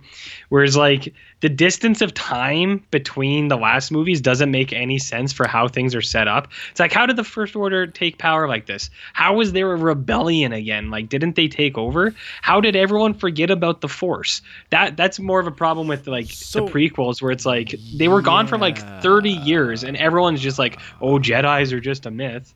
Uh, one other thing I hated is the way that these rebel people work, where uh, like at the end of this one, Finn and Rose are now like part of the command center, basically, where it's just like that that lady was like a janitor. And now she's just like she was in like different clothes, like giving input onto like the way things work. I know they took a major hit, but I feel like there was more suitable people to be promoted with than her. You know what we didn't need in Star Wars either though is like What? the introduction of like war profiteering as like idea Oh, an God. idea. It's like okay, leave that to your like novels, your like your Star Wars novels. Yeah. We don't need that in the Broad Strokes movie where it's like it's about good versus evil. Like that's that's kind of where things are, and we don't need to go into that. Like we don't need to Benicio del Toro blowing our minds and like, hey, did you know that like the people that you're criticizing, they, they not only supply the Imperial or the, the First Order, they also supply you, the rebels. It's, Yeah. It's like, whoa. It's like, okay. And it doesn't go anywhere. It's just like, It's- why are you even bringing yeah. this shit up? It's like, it's fucking stupid. Like, your movie's too stupid. You're too stupid to, like, fucking do this movie properly. Yeah. Is it because it's like, ugh, they think, oh, maybe some people, like, really start thinking about it? It's like, well, they're not going to, they don't see the movies that are about war profiteering. So we're going to put it into our, Mm-hmm. our fucking Star Wars movie. It's like, go fuck off. You know what? You know what that So reminded dumb. me of? What? Hey, I've seen Iron Man. yeah. Yeah. Yeah, we got the message pretty clear in that fucking movie like 20 years ago. Yeah, and uh, well, well, maybe we'll do it again here because this is all we get now, forever and ever. Is this like these like Mhm. half baked things? Like, hey, this is a bad thing in the world. Let's put it into Star Wars. it's like, why don't you actually do these things? Like, make people should just watch documentaries about it. Like, not Yeah, people are too. That's that's more people's problem. People don't want to be told what's wrong with the world, Jarrett. They just want to see porgs, man, porgs. because porgs are wicked. I want to see. I, I- want I to see. like I want to see well done action sequences. Mm, have you ever seen Maverick starring Mel Gibson? I have. Um, so the, okay, one bit I kind of liked. I was starting to feel the vibe was like during the Yeah. the final battle on the the, the salt planet. Yeah. Uh, it felt very uh, like v- Super Nintendo uh, Empire Oh, Strikes yeah, Back when you're like when they're like it's like the big run toward the um, the cannon, and I was Yeah. like, oh, this is just like in a Super Star Wars where you're like you're having to like find where the uh, sandcrawler is, and like you're dodging Yeah, like yeah. wampa rats jumping at you and stuff like that, and like it felt very like that. I'm like, oh, that's kind of like nice in the sense that it makes me just feel like I'm playing a video game, which is like my biggest complaint with uh, the plotting of these movies, action sequences, which is like it always feels like you're you're in a video game. in a video game. Yeah. Um, Yeah, I uh, I kind of I kind of agree with you. Like I was saying, I don't think that those ending things need to be in there. It, the problem is that they're too long. But uh, I did like the porgs, and uh, I thought Adam Driver. I'm gonna bring it up as much as I can. I thought Adam Driver had like a couple cool moments, and uh, like I said, I actually liked the Crimson Guards because they were they just they did something. Because you always see them, and not even in the movies, like like what you were talking about, like Super Star Wars games and shit like that. I always saw Crimson Guards, but they never fucking did anything. Yeah. And I was always like, why are they so like why are they so cool in their fucking dead ringers David Cronenberg uh, robes? Mhm. But uh, so like there's stuff like that that I thought was kind of cool, but I don't know. Good parts. Mm, Like I don't mean like I don't mean a handful. I mean like three, four good parts yeah. That I enjoyed. The milking scene that'll stick with me for a long Yeah, time. that, that that just was like that made me laugh. But yeah, there was a couple moments that you knew that I I turned my head towards you during like the the the, the prequeliness of some of those things where I was like, oh, Yeah. like they did one day when Red Letter Media does their uh, Mr. Plinkett of it, people will all be like, yeah, that movie was never very good. But right now we can all ride that wave, or at least many other people that aren't me, that'll be like, yeah, that movie was is great right now, but it will fall. Mark Yeah. my words. Mm, well, Yep. Star Wars. Movies. I, I mean, I think there's more for us. There's more I could say, but at this point, who's even listening? That's right. Uh, I have one bit of news I want to share. Uh, Oh, God. them- thematically, uh, actor Alfie Curtis died Mm. at the age of 87. He played Dr. Evazan in Star Wars A New Hope. You might remember Dr. Evazan as being the sidekick to one Ponda Baba, uh, who also had a cameo in Rogue One, as well as uh, whatever his name is, Nien Nunb, the co pilot of Lando Calrissian. chin guy. Yeah, the fish guy. Oh Well, no, yeah, okay. yeah, in uh, yeah, he's because you gotta have gotta have those cameos, and and the offhand death of Admiral Ackbar. He's just dead now. Yeah, and you know what? In Force Awakens, I'm pretty sure he was promoted to General Ackbar. So that's a continuity error right there, you you fuckers. Well, Admiral's higher than a general. Well, well they call him. General in that one. I'm pretty, maybe not. I I'm pretty confident. Yeah. But yeah, they just totally glossed over that. It's like that's a fan favorite character, you fuckers. Yeah, maybe I'm confusing that with my uh, Star Trek uh, administration levels.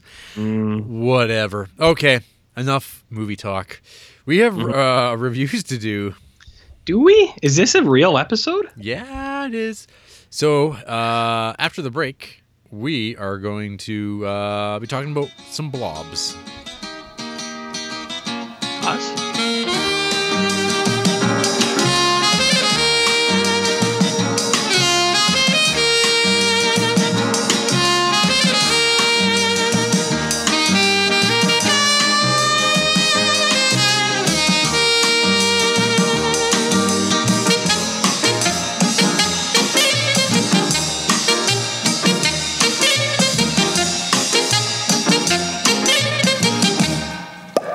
Beware of the blob, it creeps and leaps and glides and slides across the floor, right through the door and all around the wall. A splotch, a blotch, be careful of the blob.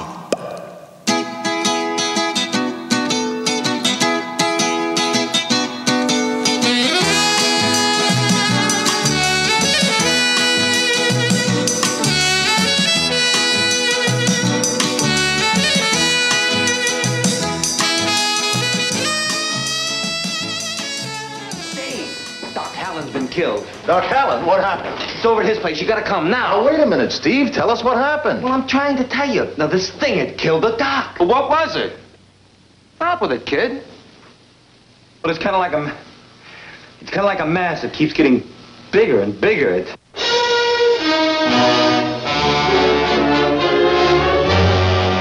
Every one of you watching this screen, look out. Because soon, very soon, the most horrifying monster menace ever conceived will be oozing into this theater.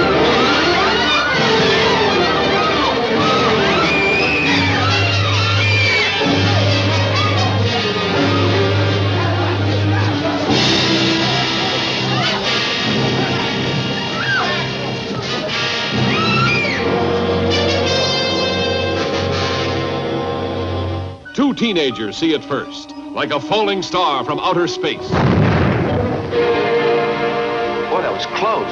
Hey, come on. I want to see if I can find it. An old man finds it, touches it, and this is the shocking result. From then on, there's no stopping the blob as it spreads from town to town.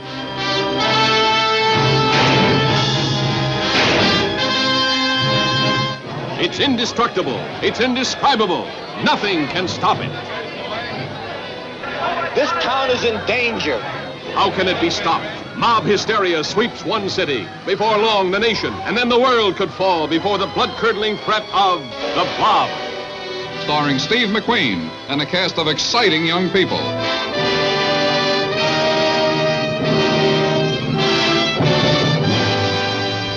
And we're back. This is the Criterion Creeps podcast, and tonight we're talking about The Blob from 1958, directed by Irvin S. Yeworth Jr.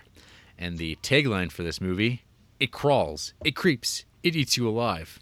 And the synopsis from Letterboxd a drive in favorite. This sci fi classic follows teenagers Steve and his best girl, Jane, as they try to protect their hometown from a gelatinous alien life form that engulfs everything it touches. The first to discover the substance and live to tell about it, Steve and Jane witness the blob destroying an elderly man and grow to a terrifying size. But no one else has seen the goo, and policeman Dave refuses to believe the kids without proof. The goo. The goo. uh, I always think of uh, uh, Rob Reiner in South Park uh, talking about his precious goo. My goo. I don't watch South Park, so you'd have to explain that to me. Oh, uh, I'll- you you should watch that episode one day if you really want to uh, watch the anti-smoking episode. It's good. Uh, anyways, so the Blob. Uh, Blob I watched not that long ago. Uh, for the first time, it always just had been on my radar. It was part of the Criterion. I had not planned on ever doing a podcast about watching the Criterion Collection, so I watched it like a regular Chump. human being would do. Um, and I was like, it was always kind of lower on my radar because I kind of expected it's like, well, it's going to be a 50 sci-fi movie. I usually watch these types of movies, and I'm always like, yeah, it's like a s- 50s sci-fi movie. They're not like super awesome. You might have some nice moments or effects, but for the most part, they're always set in a small town. Uh, a bunch of people find it. There's scientists involved, and, there's lots of pseudoscience involved. Uh, people get devoured off camera, ungraphically, uh, and, and funds to be had. They're like matinee movies. Uh, so I, when I watched it, yeah, again a few years ago, I thought this movie was like okay. Um, it was like inoffensive. It didn't do anything wrong or anything like that. It wasn't super like interesting in the, at the end of the day. Uh, but I thought it was okay. And so watching it again here, um, I pretty well feel the exact same way.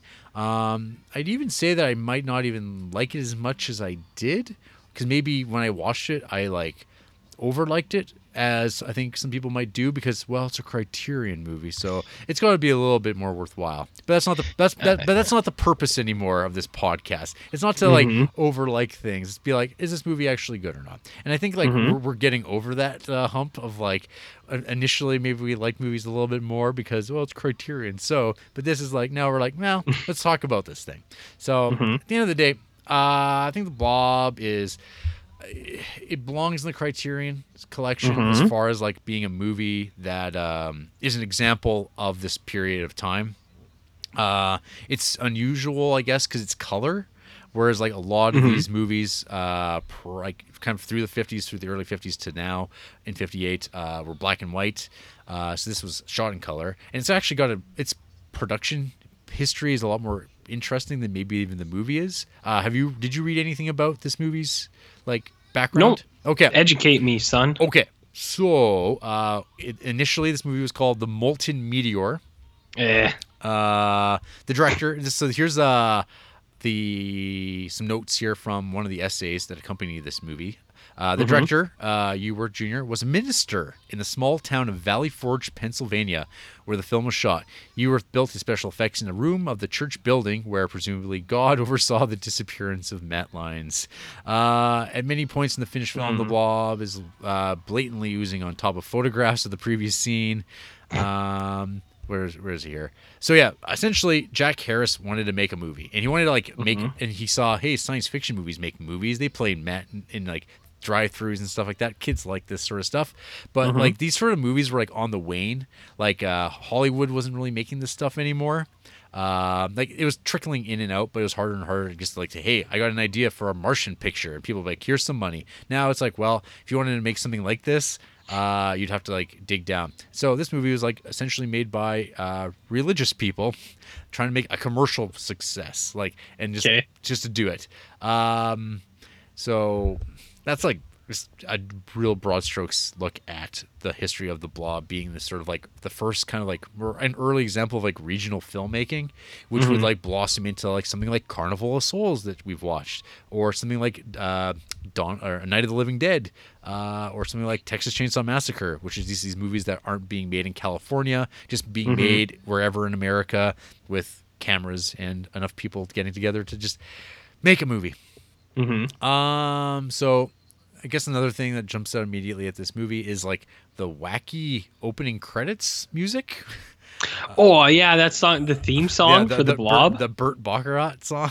yeah, that's Uh, awesome. Which I always like for, forget is like in this movie. I always think it's like oh, it came out afterwards. It's sort of like this like funky little song that people like wrote because oh, remember that Blob movie? Let's do a song. It's like nope, that that song was made for this movie and uh, to open it up. Even though like it's like the goofiest part of the movie because like the rest of the movie is Yeah. done pretty straight faced. So like I could see someone walking into this and thinking like this is gonna be light and breezy, right? It's like no, it's like pretty like much uh like straight up uh sci-fi monster movie. Uh it's not like campy or anything like that. Um not not, not intentionally campy in any case. Yeah. Uh and here we have uh one Stephen McQueen uh playing a guy named Steve. Do you think now? Correct me if I'm wrong. I heard that that Steve McQueen was kind of a prick, and do you think that he just didn't want to go by any other name? He was just like, I don't care about this movie. Fucking call me Steve. He did not care about this movie. He took his Yeah. three thousand dollar paycheck in cash. uh, Uh-huh. He could have he could have uh, accepted uh, royalties on this instead, which probably would have been a better idea. Um, Probably. yeah, um, in hindsight, because this movie did uh, turn quite the profit and became a popular movie over time. Uh, but yeah, that's about it. Steve McQueen was not really proud of this movie probably for a very long time. Like most Yeah. actors aren't with their early stuff when it's like horror genre stuff because they want to become real actors. Mm. In my mind too, I always have this like thing of Steve McQueen, right? I think of him and I think of Paul Newman. Uh, like Steve McQueen Yeah. is definitely one of my least favorite of like the old dude actors. Like when you have like him or Clint Eastwood or like or Paul Newman, I'm always like, meh. Steve McQueen's like nothing special. He's kind of a he has like a Chump? bit of a he's yeah. I think we talked about this way back when we talked about Magnificent Seven in our Seven Samurai episode. Uh, where I was kind of like he's just a guy. Like he doesn't like bring anything special uh, forward. Like he's just oh he has like a look to him, but character wise, he's never like super memorable. Mm-hmm. Um. So anyway, yeah, the Blob. I guess like just I'll let you. I'll hand it off to you. Uh. But this movie's Hey, like. did you say whether you liked it or not? Wow, that's no. I kind of said that like I liked it. I think less than the last time I watched it. Okay. I don't. I don't hate this movie or dislike even dislike it. I just kind of am indifferent to it. Sure. Um. It's just like I don't know. It's a movie. What do you I'll think, RJ? Well, as you said, you watch this for the first time and you're like, yeah, it's a Criterion movie. It's a uh, sci-fi horror movie. That's pretty cool. I don't know if you know this, Jared. I don't know if I've ever brought it up on the show before, Hmm. but uh, I like aliens Yes. and I like alien movies.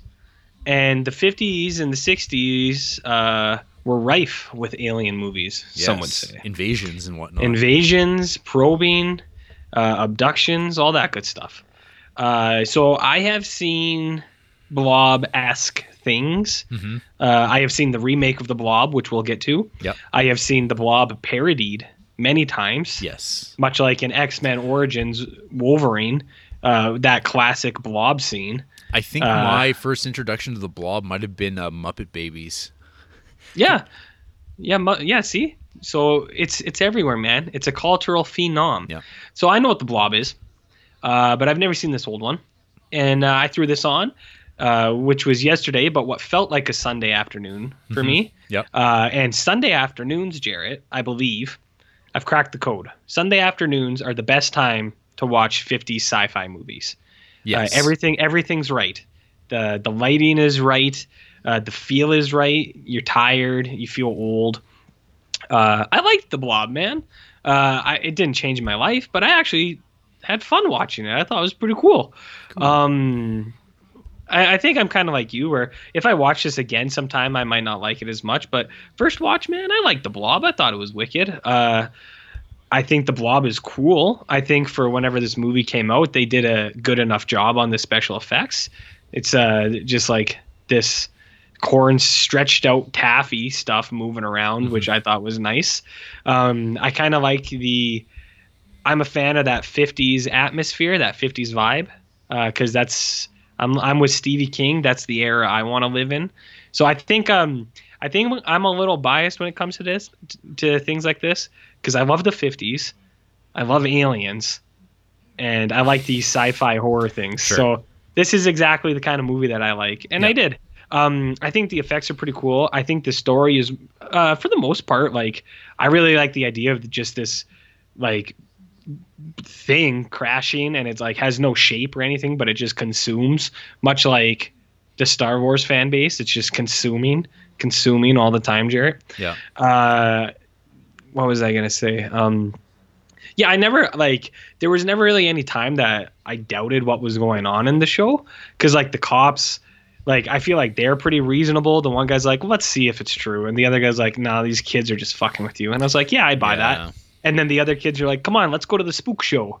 And i was like that's fun that they Well, call and it I, spook I. I do believe he talked yeah the midnight spook bit uh, and then he talks about unprotected ladies and at which point Mm-hmm. he, he like makes this like weird like kind of like uh kind of rub of the arm of the uh, uh jane Ja- janie girl which she does Mm-hmm. Yeah. not like to be called Yeah, exactly. So I I like that time era. It's funny to watch stuff like that from now. Um, the only real problem I have with this movie, Jarrett, Yeah. is I don't know how old these kids are supposed to be, but I'm pretty sure Steve McQueen is like 84 in this fucking movie, 27 and he's playing what, like a 15 year old? uh I, I feel like he's like older than the other kids Yeah. um I uh I thought they were as old as the cops and the parents that they were talking to this whole movie, and uh, it was really off putting. Even the bullies, that bully's got like real thick five o'clock uh, stubble, um, and that's the other the only other thing I didn't like because they were like real mean to him at first, but then they have a change of heart really quickly. Yeah. where they're like, all right, let's go hang out, and I was like, well, I can believe that, but then later on. When he's like, there's this blob, and the other bullies are like, you nerd, but then like the main bully is like, let's hear him out don't be a weirdo. mhm, He's like, we got to believe this kid, but maybe that's just thoughts of a better time. Sure Uh, I liked that uh, Curly from City Slickers had an appearance in here as the uh, man who first gets eaten by the blob. Um, I think that dog, uh, I wrote down OMG, that dog, because when it's like there's a dog in there and they open the door Oh, and the littlest, littlest, most quiet, slow dog comes little, out, little pupper. And I was just like, oh my god, I can't handle that. Oh man, that was Uh, that was some like RJ. Like this whole movie is like RJ manipulation too, because there's Yeah. like so many like moments you're like, oh fuck, the dog stopped barking, he's dead, and they're like, oh no, I just saw him running down the street. yeah, and then he's there, uh, and I thought so. I, I thought they did a good job with that. Um, I don't know if it's protocol for cops to smell uh, the barrels of rifles just dead on. He's like, "This has been fired," and the cops like holding it up to his eye. He's like, "I don't know." So that guy's a bad cop. But uh, I also I thought the ending was really cool. I thought it was gonna go the dark way, which uh, I guess you you're led to think at first, like where where it just consumes all the people, and you're just like, "Oh shit." And uh, the dog's in the house too, and that little kid's in the house, and you're like, God damn, this movie's dark. Um, so I thought that was good, but no, man, I like the Blob. Uh, it's like I said, I think I'm biased because this is a uh, a perfect uh, perfect mix for me. 50s era, sci-fi, aliens. So it's not great, Yeah. but I, I'll probably watch this again. This will be a classic grandpa movie for me where I uh, embarrass the grandkids. Is like, you guys want to watch the Blob? or maybe the 80s Blob will take that shining uh, yeah. achievement. Um, yeah, that's the thing. So, like in reality, it's like okay, you'd watch The Blob, but you probably only watch that movie once because there's so Yeah. like if you want to get like a taste of like 50s sci-fi, there's so many other like there's so many movies you could watch that it's like why watch The Blob again when there's like you could watch I Married uh, uh, an Alien from Outer Space or something like that, or Make uh, me a list. I'll watch them. well, there's a bunch like well the one I watched uh, this October, uh, the Monolith Monsters. I think that movie's actually better than this. Um, it, it looks cooler. The monsters, it's like way more kind of like. It's a very similar idea of people getting absorbed, but it's like it's, but it's not like gooey. It's just like oh, this like unrelenting sort of mineral thing. Uh, yeah, I don't know. There's like there's a bunch of different 50s things that you could probably watch if you're like in the mood for this. And again, perfect like Saturday, Sunday matinee fare, like where you're just like, yep, Right. this is inoffensive and easy watching, but at the same time, it's like, yeah, it's not like super memorable though either. Like most of the stuff I remember about this, it's like watching it again. I'm like, yeah, this one was in color. Uh, there's lots, everyone's got their their shirts tucked in and their pants are at the proper height. Unlike nowadays, everyone's like, uh, like all the the ladies are like just like look like they're out of like magazines, like like out of like a mag- like a clothing magazine. You're like, yep, everyone looks exactly exactly proper to be photographed, and not mm-hmm. like I don't know scruffy in any way. Nothing's out of place. Um, Yeah. But I'm trying to think. Let's see. What can I talk about this movie? Old man in the woods pushing that mm-hmm. stick into the goo. That I think that bit is mm-hmm. like really interesting. Like because there's it's just a shot of like a stick pushing into goo. Because I think like when you see something like that, you kind of want to like put your finger into it. For, for some reason, you're just seeing For this, some like, reason. yeah, you see this like Jello, and you're just like, oh, I want to ruin that or like cut into it and just see what Yeah. happens. And you're like, oh, you get that thing, and then him like with his stick with the goo running down. Uh, it's like kind of like a physics thing, I guess, like where you just see like the tension of stuff rolling down. You're like, oh, because you don't want you don't want stuff to touch your hand either, though. Mm-hmm. Like you're like, oh, but then when it jumps into your hand, you're like, oh crap, I got like goop on me, uh, but then it stays, and then it eats you. Mm-hmm. That's cool. Well, it's goopy, you know. Mm-hmm. Like you ever seen that goop? That goop. That goop? No, I, I know what you mean. Like No. that's what I'm saying. I think I'm I'm a little bit biased for this one because it's the kind of movie and the kind of thing I like watching. Uh, I know it's not great, but you know Yeah. I had a fun time watching it. I, I would watch The Blob again. Yeah. Not this year, but another another year When you're in your grandpa years. when I'm a grandpa and I'm gonna Mm-hmm. embarrass my my cat siblings and So, You know. so RJ, do, do you keep driving when an old man with weird blob on his hand comes running out of the woods? you hit the gas. That's what my old man grandpa taught me. Yeah. Uh huh. Uh, so the, the colors in this movie, because like talk about like this movie is shot in color, but it is a very like peculiar color palette. Like this movie like only deals with like a handful of colors, or it's like blue, red, and like kind of like this sort of in between stuff. But uh, there's like the one bit that is like super weird looking in this, and it's the uh, the driving backwards race. Oh yeah, uh, yeah. Where like the streets are completely black because it's being shot on a studio, Mm-hmm. and uh, it's, it's just blackness, and then um it just looks off in like a weird kind of way. It's particular, I think, to this movie. Uh, I got my note here about this midnight spook bit and unprotected ladies. Mm-hmm. Um, and then yes, there's the dumb nurse, dumb doctor, because they're they're just like really Yeah. they're really frustrating, and uh, it's like yeah they they could die and I'd be fine with that. Yeah. That's how it goes, man.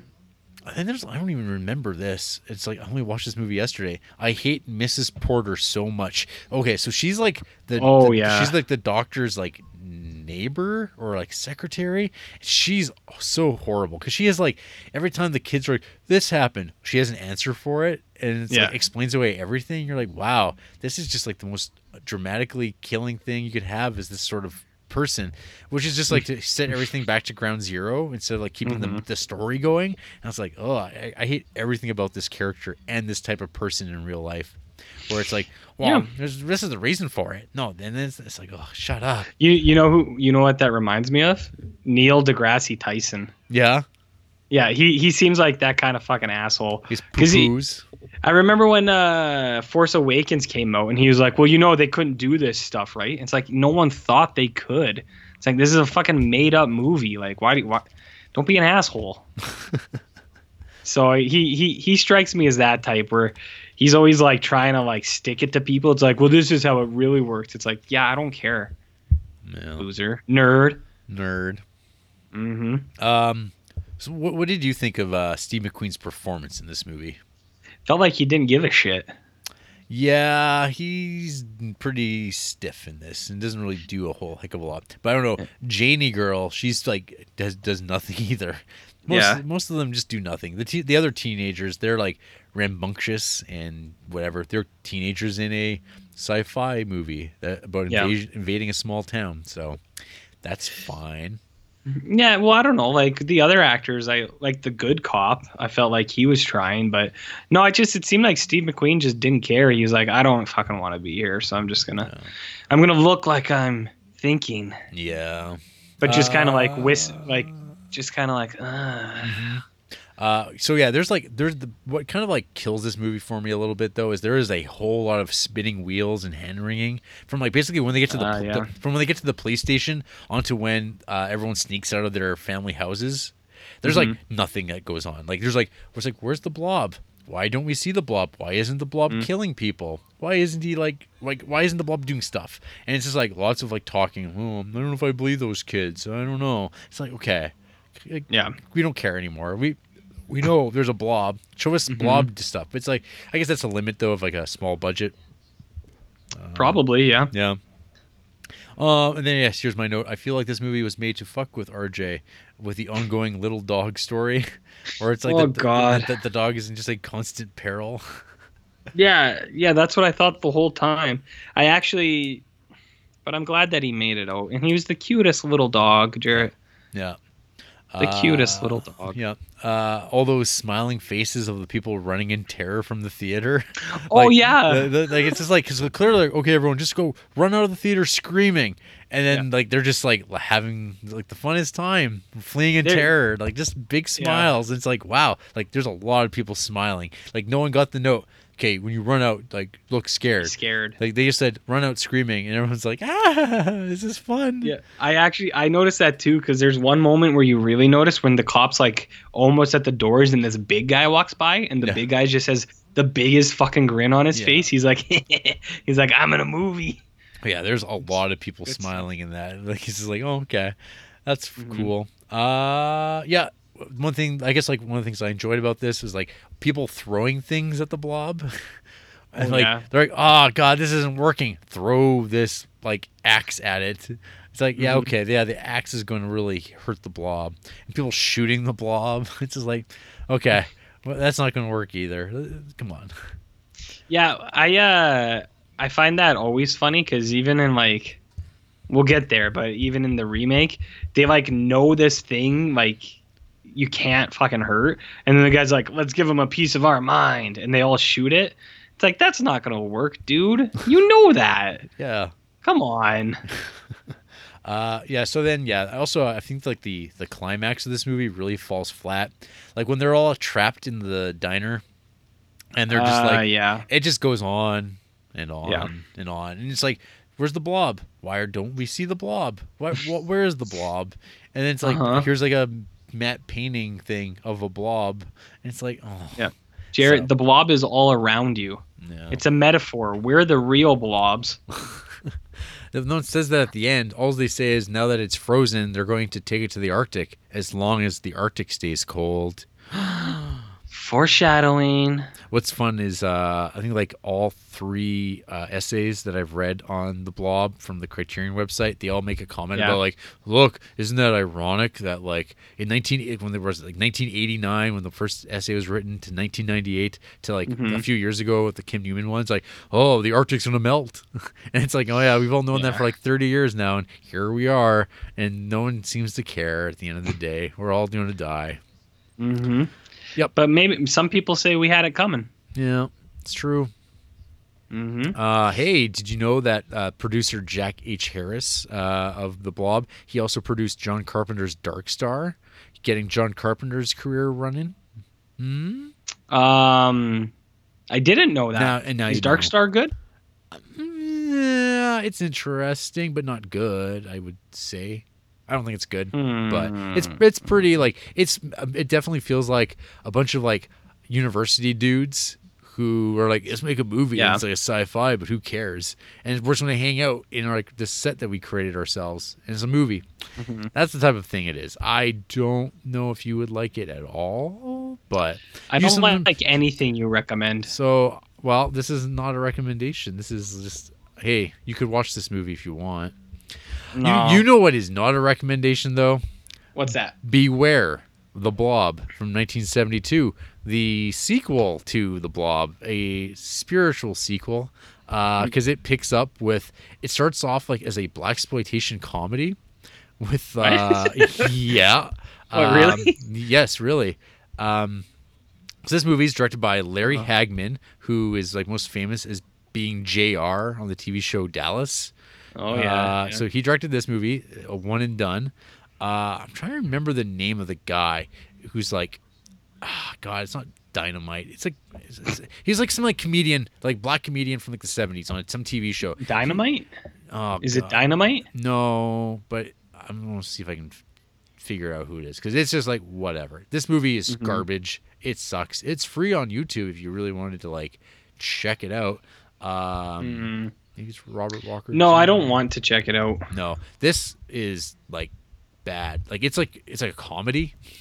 Um, Yeah. It's kind of like that. It's like a, something that like was like a er- '70s thing where like they're trying to be like culturally irreverent. Where they're like, Mm-hmm. "Hey, this movie's got hippies in it, and they're dropping out. But what are, they going to do when they meet a blob?" And there's references to like eating and like, oh fuck.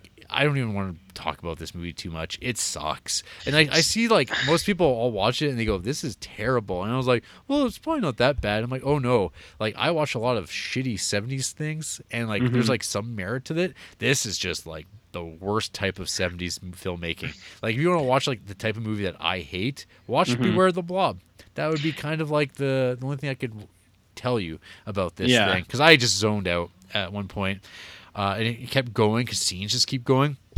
Now the one thing this movie starts off with footage of this kitten, this cute little kitten, No. in, in, in the grass, and it's just like footage of this kitten. And uh, in the uh, in the notes or the uh, the credit roll, it mentions that like the animal sequences were all shot by Dean Cundey, who is the cinematographer for John Carpenter from like Halloween on, and uh, so he just shot all this footage of this little cute kitten. He's like rolling around in the grass with this like fucking horrible music. It's like this bad, bad synth music by this guy. Yeah. Named, it's by Mort Garson.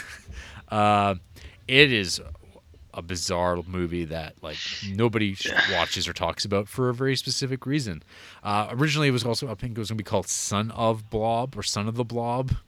Which kind of tells you what type of movie this is. Because what happens is it starts off as this black exploitation thing where it's like this guy just got back from the Arctic and he's got this container with blob in it and he's keeping it in mm-hmm. his freezer because he's dumb. And then they like set it out and it starts thawing and it, it eats a fly and then it eats the kitten. Um, Aww. very like off camera and like it's just Yeah. like oh the cat's gone Still. whatever it Like- it's but it's like oh funny huh I got the kitten and then Yeah. it's just like a bunch of bullshit for like an hour and a half that like no one no one could possibly care about this thing. Terrible. Yeah. I was gonna watch it, but I actually saw in the tagline it's like no one is safe. Kids, kittens, Yeah. and then like something else, and I was like, well, I'm not watching that fucking movie then. Yeah. Oh yeah, no, it's it blows. Yeah, it sounds like it blows, man. Yeah. Hey, you know what doesn't blow? One of the best fucking movies ever made. Uh 19, 1988's The Blob directed by Chuck Russell. Ooh, baby. Uh, that's a good movie. Yeah. You tell me about it. You uh, you were the one who brought this to my attention uh, a long time ago. Yeah, so uh, I remember. So my first experience with this 1988 Blob was was as a kid, as like I don't know, five years old or something like that, and I saw the movie poster for this. Maybe it was like this the VHS case, but this movie scared the fucking shit out of me because it's just Yeah. like the cover is just this man completely encased in fucking red ooze and he's screaming silently and i remember Yeah. being like that's like the scariest thing i've ever seen i never want to watch this movie because i don't want to die like i'm afraid that like i don't know and it's Mm-hmm. like it goes even to like the larry cohen's movie the stuff which is also a Yeah. movie about goo that like kills people um Not as good though. uh, it's, it's not. as- Oh, oh yeah, no. The stuff isn't as good as the Blob, but stuff is interesting Yeah. and kind of a neat movie. But yeah, it's no Blob, uh, for a couple reasons. But uh, yeah, so this is a movie like I always just like, uh, this movie kind of freaks me out because I just like you can just look at something and imagine ooze coming out of it, and like it always happens is people don't see the ooze, and it's like they're doing something normally, and then in the background, right behind them, there's ooze dripping down, and you're like, oh my god, get out of the room. So that freaks me out. This idea that you never see it coming to to absorb you into itself, which is like, I don't know, it's creepy. Uh, Yeah. So when I finally did watch The Blob, it was kind of like when I was uh, I'd watched The Thing and I watched The Fly, and I was like, man, these like '80s remakes of horror movies are so goddamn good. Where they're better than the original. Yeah. And I was like, oh, you know, I should watch that blob. And so, like, a few Christmases ago, it would have been, uh, uh, Lawrence was house sitting uh, Corey's house. And uh, we were over there, and I think Corey had this on his PVR. And I was like, hey, we should watch that blob. I've heard it's pretty neat. And we watched it. And yeah, this movie is a little bit more than neat. It's like, like, the story is whatever. It's dumb 80s horror stuff. Like it's nothing special. Uh it's it's a retelling of the blob straight up. Um but the special effects are like some of the best special effects you could imagine for Yep. like a blob movie. Um so the blob is different. It's not just a gelatinous goo. It is like a tendrily kind of organy lumpy mash thing. Uh Yeah. it's very it's far more biological uh, than just like a ooze is. Um, but yeah, I I'm a big champion of this movie. Uh, just from like a like special effects standpoint. Like if you want to watch like great gore, um, watch this movie. And one of the other things too is like so I kind of made a comment like I don't think much honestly of the story of it like because it's just like it's taking the tropes of like a 50 sci-fi movie but it's like kind of making it contemporary but what's really nice about that is because you expect that it's going to be just another like oh it's just like a genre movie. You kind of know exactly where where all the characters are going to wind up who are going to be the last people standing. Oh no. It completely says fuck that. Because like you're like oh the football star guy who's like kind of like he's like a sweet guy who's like f- kind of falling for the cheerleader. You think he's going to make it? Nope. He's like the second dude dead. Uh Yeah. And then it just kind of keeps going from there. We get and we get Jack Nance, who just like shows up and never see him again. So that's rad. Uh, Yeah. So, uh, as I said, I think you know what? I think the reason I watched this was because I watched The Stuff one year, and you're like, "Hey, you should watch The Blob." The Blob is like The Stuff, but uh, good effects. And I was like, "All right, I'll watch The Blob." Uh, I believe I watched it on a Thanksgiving a couple years ago, uh, which is the day you watch The Blob because you feel like a blob. yeah, And uh, An- Andy watched this with me, and she actually really liked it as well. I think the 80s blob is amazing. I think it's super good.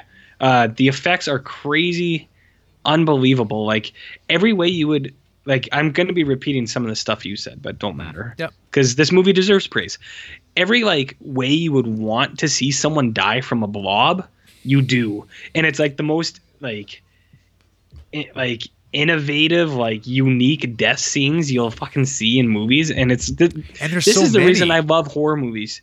Uh, well, you you say I don't like horror, but this is the reason I like good horror. Yeah, there's so it kills, uh, it kills a person like every ten minutes. There's tons of horror scenes or uh, death scenes. It's always like people fucking dissolving and like tr- like trying to get out of the blob. various and states see- of dissolving. You see their yeah various states. You see their skin like melting away. Guys get sucked through pipes. Like bodies just crumpled. Smashed in a fucking phone booth. That one is Uh, Yeah, so like that one's crazy. awesome. Yeah.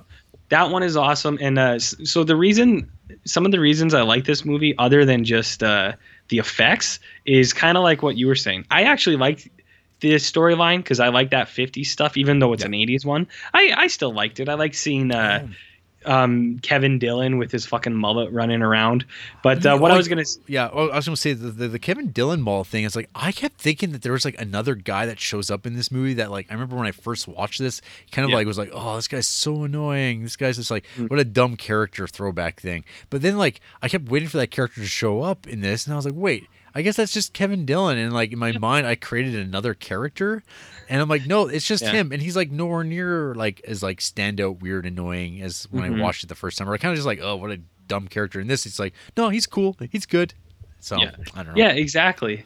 Um, but uh, yeah, like I like Kevin Dillon in this too. But so I like this movie for a lot of reasons. Um, I think the jokes are actually pretty funny, like uh, with the pharmacy guy and the condoms. Oh yeah. I thought that joke, like I thought that joke actually had a really good payout.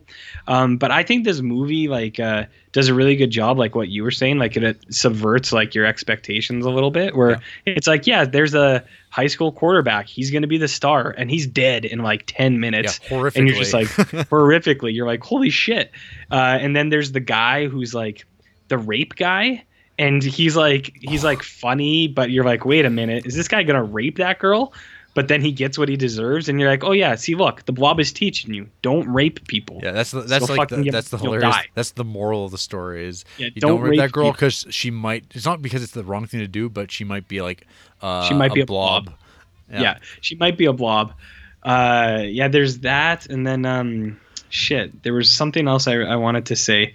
Uh, a, it was in that same kind of thought line there. Um, I think the ending to this movie is amazing. I love that. I think it's so fun.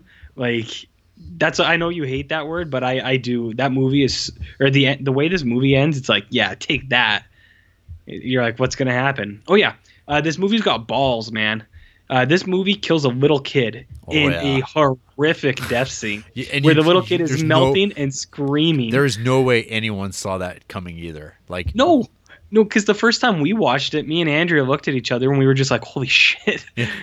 She's like, "Did they just kill that fucking little kid?" I was like, "Well, he was annoying, Yeah. but uh, it's like, yeah, this movie's got balls, man. Like, just killing little kids and in pretty graphic detail as well. So I, well, so the other thing I guess we haven't mentioned is like, so this movie was co-written by one Frank Darabont. Uh, ah, yeah, I saw that. so I mean, so Frank Darabont, uh, it, it, it really clicked with me watching it this time too. Was like he is a Stephen King fan because this movie actually Mm-hmm. Oh, yeah. feels like super Stephen King. Uh, like Mhm. it, it actually at times feels like kind of like The Mist, which Frank Darabont went on to direct uh, twenty years later. Uh, but like it kind of wants to circumvent some of the Stephen Kingness, where it's like characters are kind of protected until it's their Mm-hmm. time, and he's like, no, I'm going to kill them off now. Like the sheriff, you think the sheriff's going to be the last guy around? No, he's just going to die off camera, and then you're going to see the resolve Mm-hmm. of him as soon as he gets brought up, and it's like kind of like darkly funny, but at the same time, it's like, oh fuck. They just killed the sheriff, and then now this Yeah. poor woman they were going to go on a date. She's fucking dead brutally. Mhm.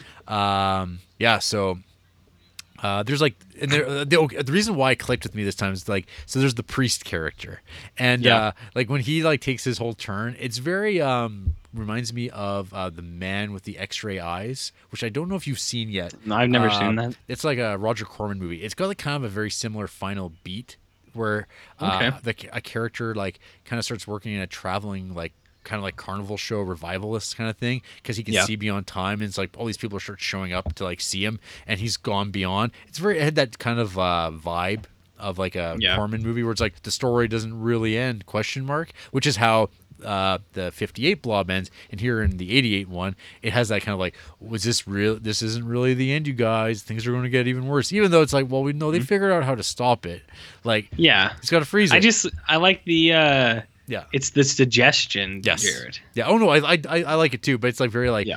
that uh, Frank Darabont uh, Stephen King anti-religious thing which, Yeah. Mm-hmm. is, which is always good to throw in there and like maybe the re- religion's the real bad guy because prayer is not Or going to the save hero. us yeah Depending on how you want to see how you want to look at it. that's right. Yeah.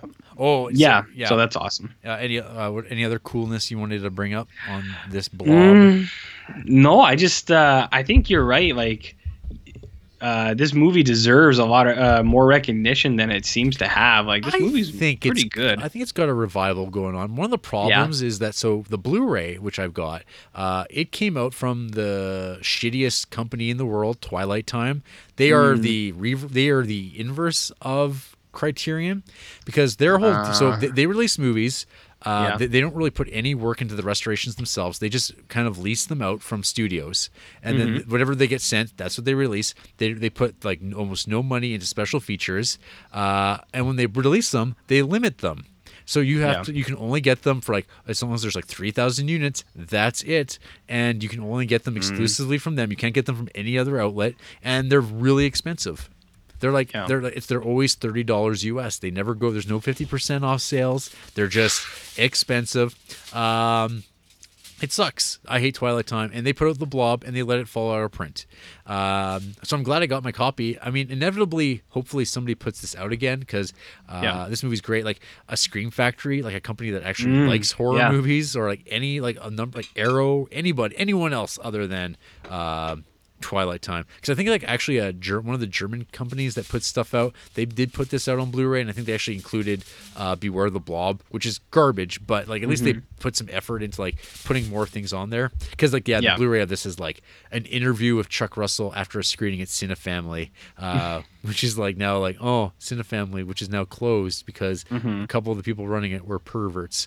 Um so that's good Yeah. and, and, and some trailers. Yeah, but yeah, no, Blob just like if you love practical effects, this movie like has those in spades. It's up there like uh this and like Return of the Living Dead Part Three. I think are like totally Yeah. like high watermarks of like 80 special effects. Where like and even like Return of the Living Dead's like from the 90s. It feels like totally in line with the Blob. I think that's actually good. You watch if you ever wanted to like dazzle someone, you give them a double header of those two fucking movies, and like if that person wasn't just amazed with the special effects, then you don't want to be their friend anymore. I Because, I like, agree with that.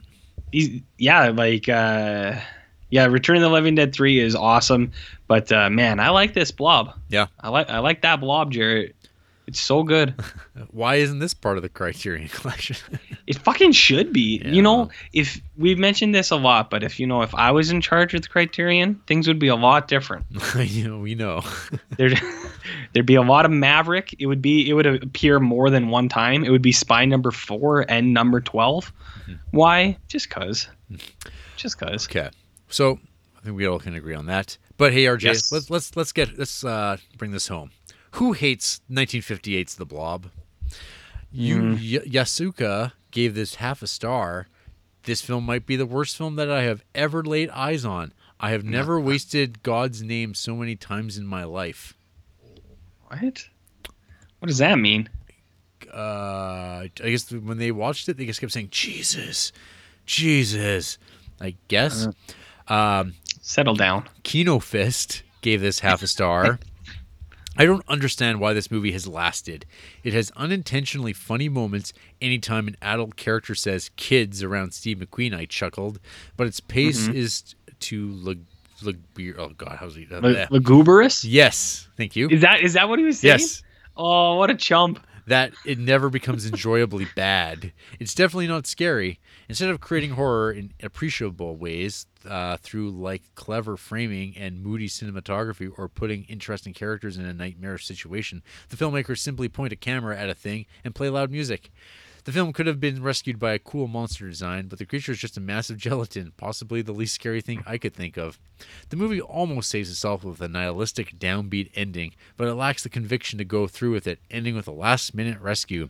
If anyone asked me for a good example of 50 scary sci fi, I would point them towards Them, which has great special effects and works decently as a film overall. I completely agree. Them is actually a really cool movie and like way better shot. Uh, Do you own it? No, because the the one thing that sucks, about the unfortunate thing with them is the when it came out on there's like a four pack and it's on Blu-ray, but they've stretched it out, so it's like 16 by nine, even though the movie's supposed to be like four by 3 like full frame. So it's really frustrating because it looks goofy stretched out.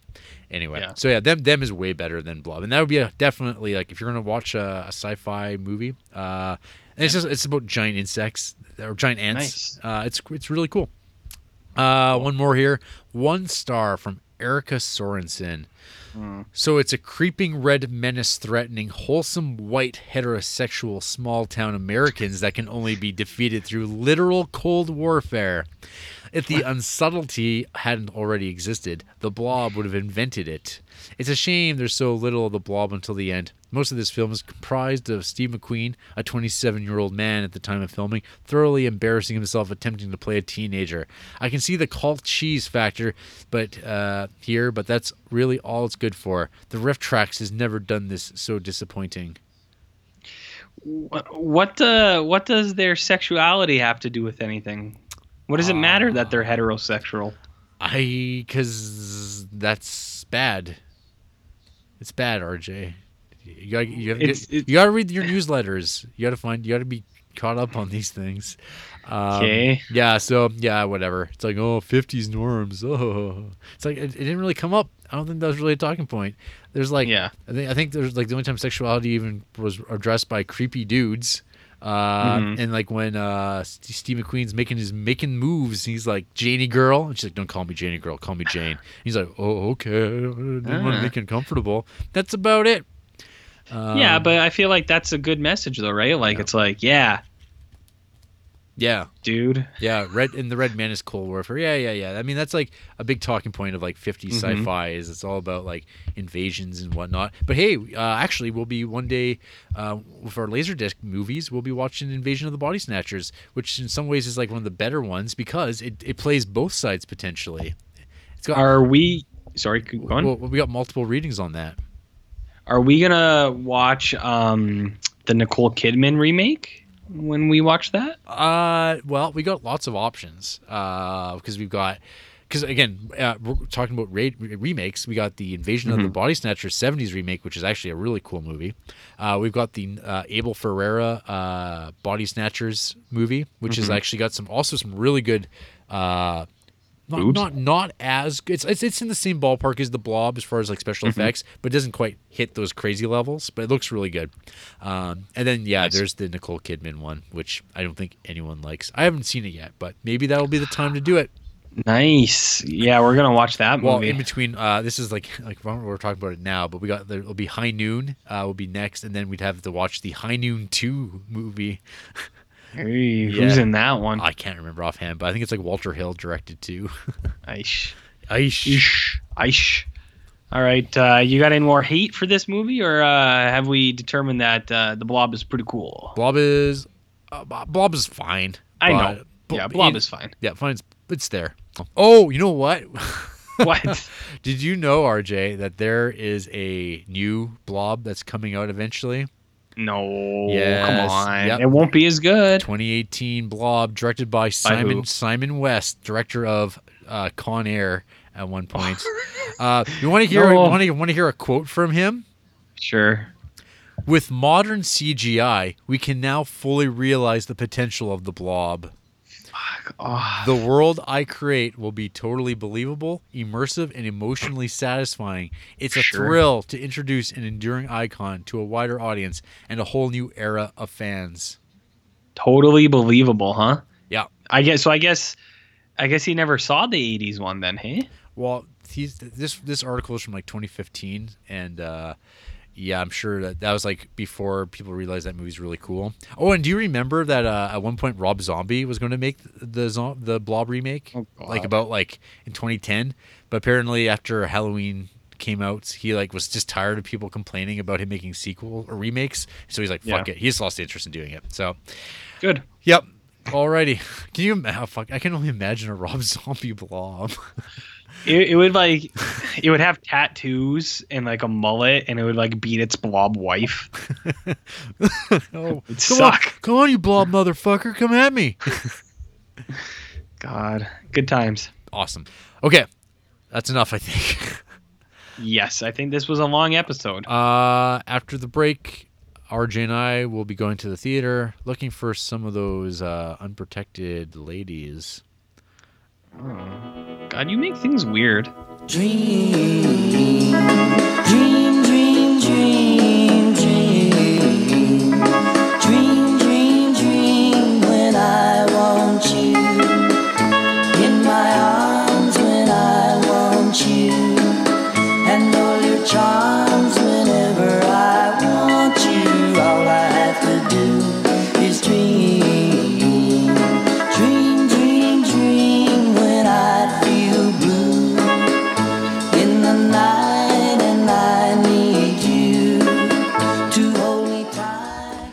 Hey, RJ, did you, are you reading these reports that uh, uh, Disney is expecting the Han Solo movie to bomb? Uh, is that why they or reshot the whole thing? Uh, yeah, they're reshooting it, and they're now they're expecting it will bomb. Like, I mean, I don't really think that's going to happen, but who knows? Is this part of the podcast? Sure, it can be part of the podcast. No, I was just wondering because I was gonna say, you know what wouldn't bomb if you re-released the '80s blobs and blob into theaters. Yeah, that that'd be cool. Actually, no, it, people don't go to That see would old, people don't go see old movies, man, Uh, yeah. because they're old. Unless it's Star Wars, they should just Like re-release those in the theater. People will go see those again. They would. They could just do that once a year, and it would make as maybe as much money as what they're doing now. Yeah. You can email us at criterioncreeps at gmail.com and tell us about what movies you'd like to see re released in theater. I don't really care. Uh, Yeah. Next week, though, we will be doing our best of 2017 movies we watched. Uh, we were going to do this episode, but we went really long watching Yeah. too many movies. So next week, we will definitely do it. The list is the list is made, and by Has- then it'll be actually the new year, which will be the perfect time to recap the previous year. Um, here we Has go. anyone sent in their Yes. their lists? Okay. All- all- yes, Oliver has. Uh, we'll see if anyone else does. Uh, hey, we got a Facebook page. We're on Instagram. We're on Letterboxd. I'm Jared Duncan. He is Barnloaf.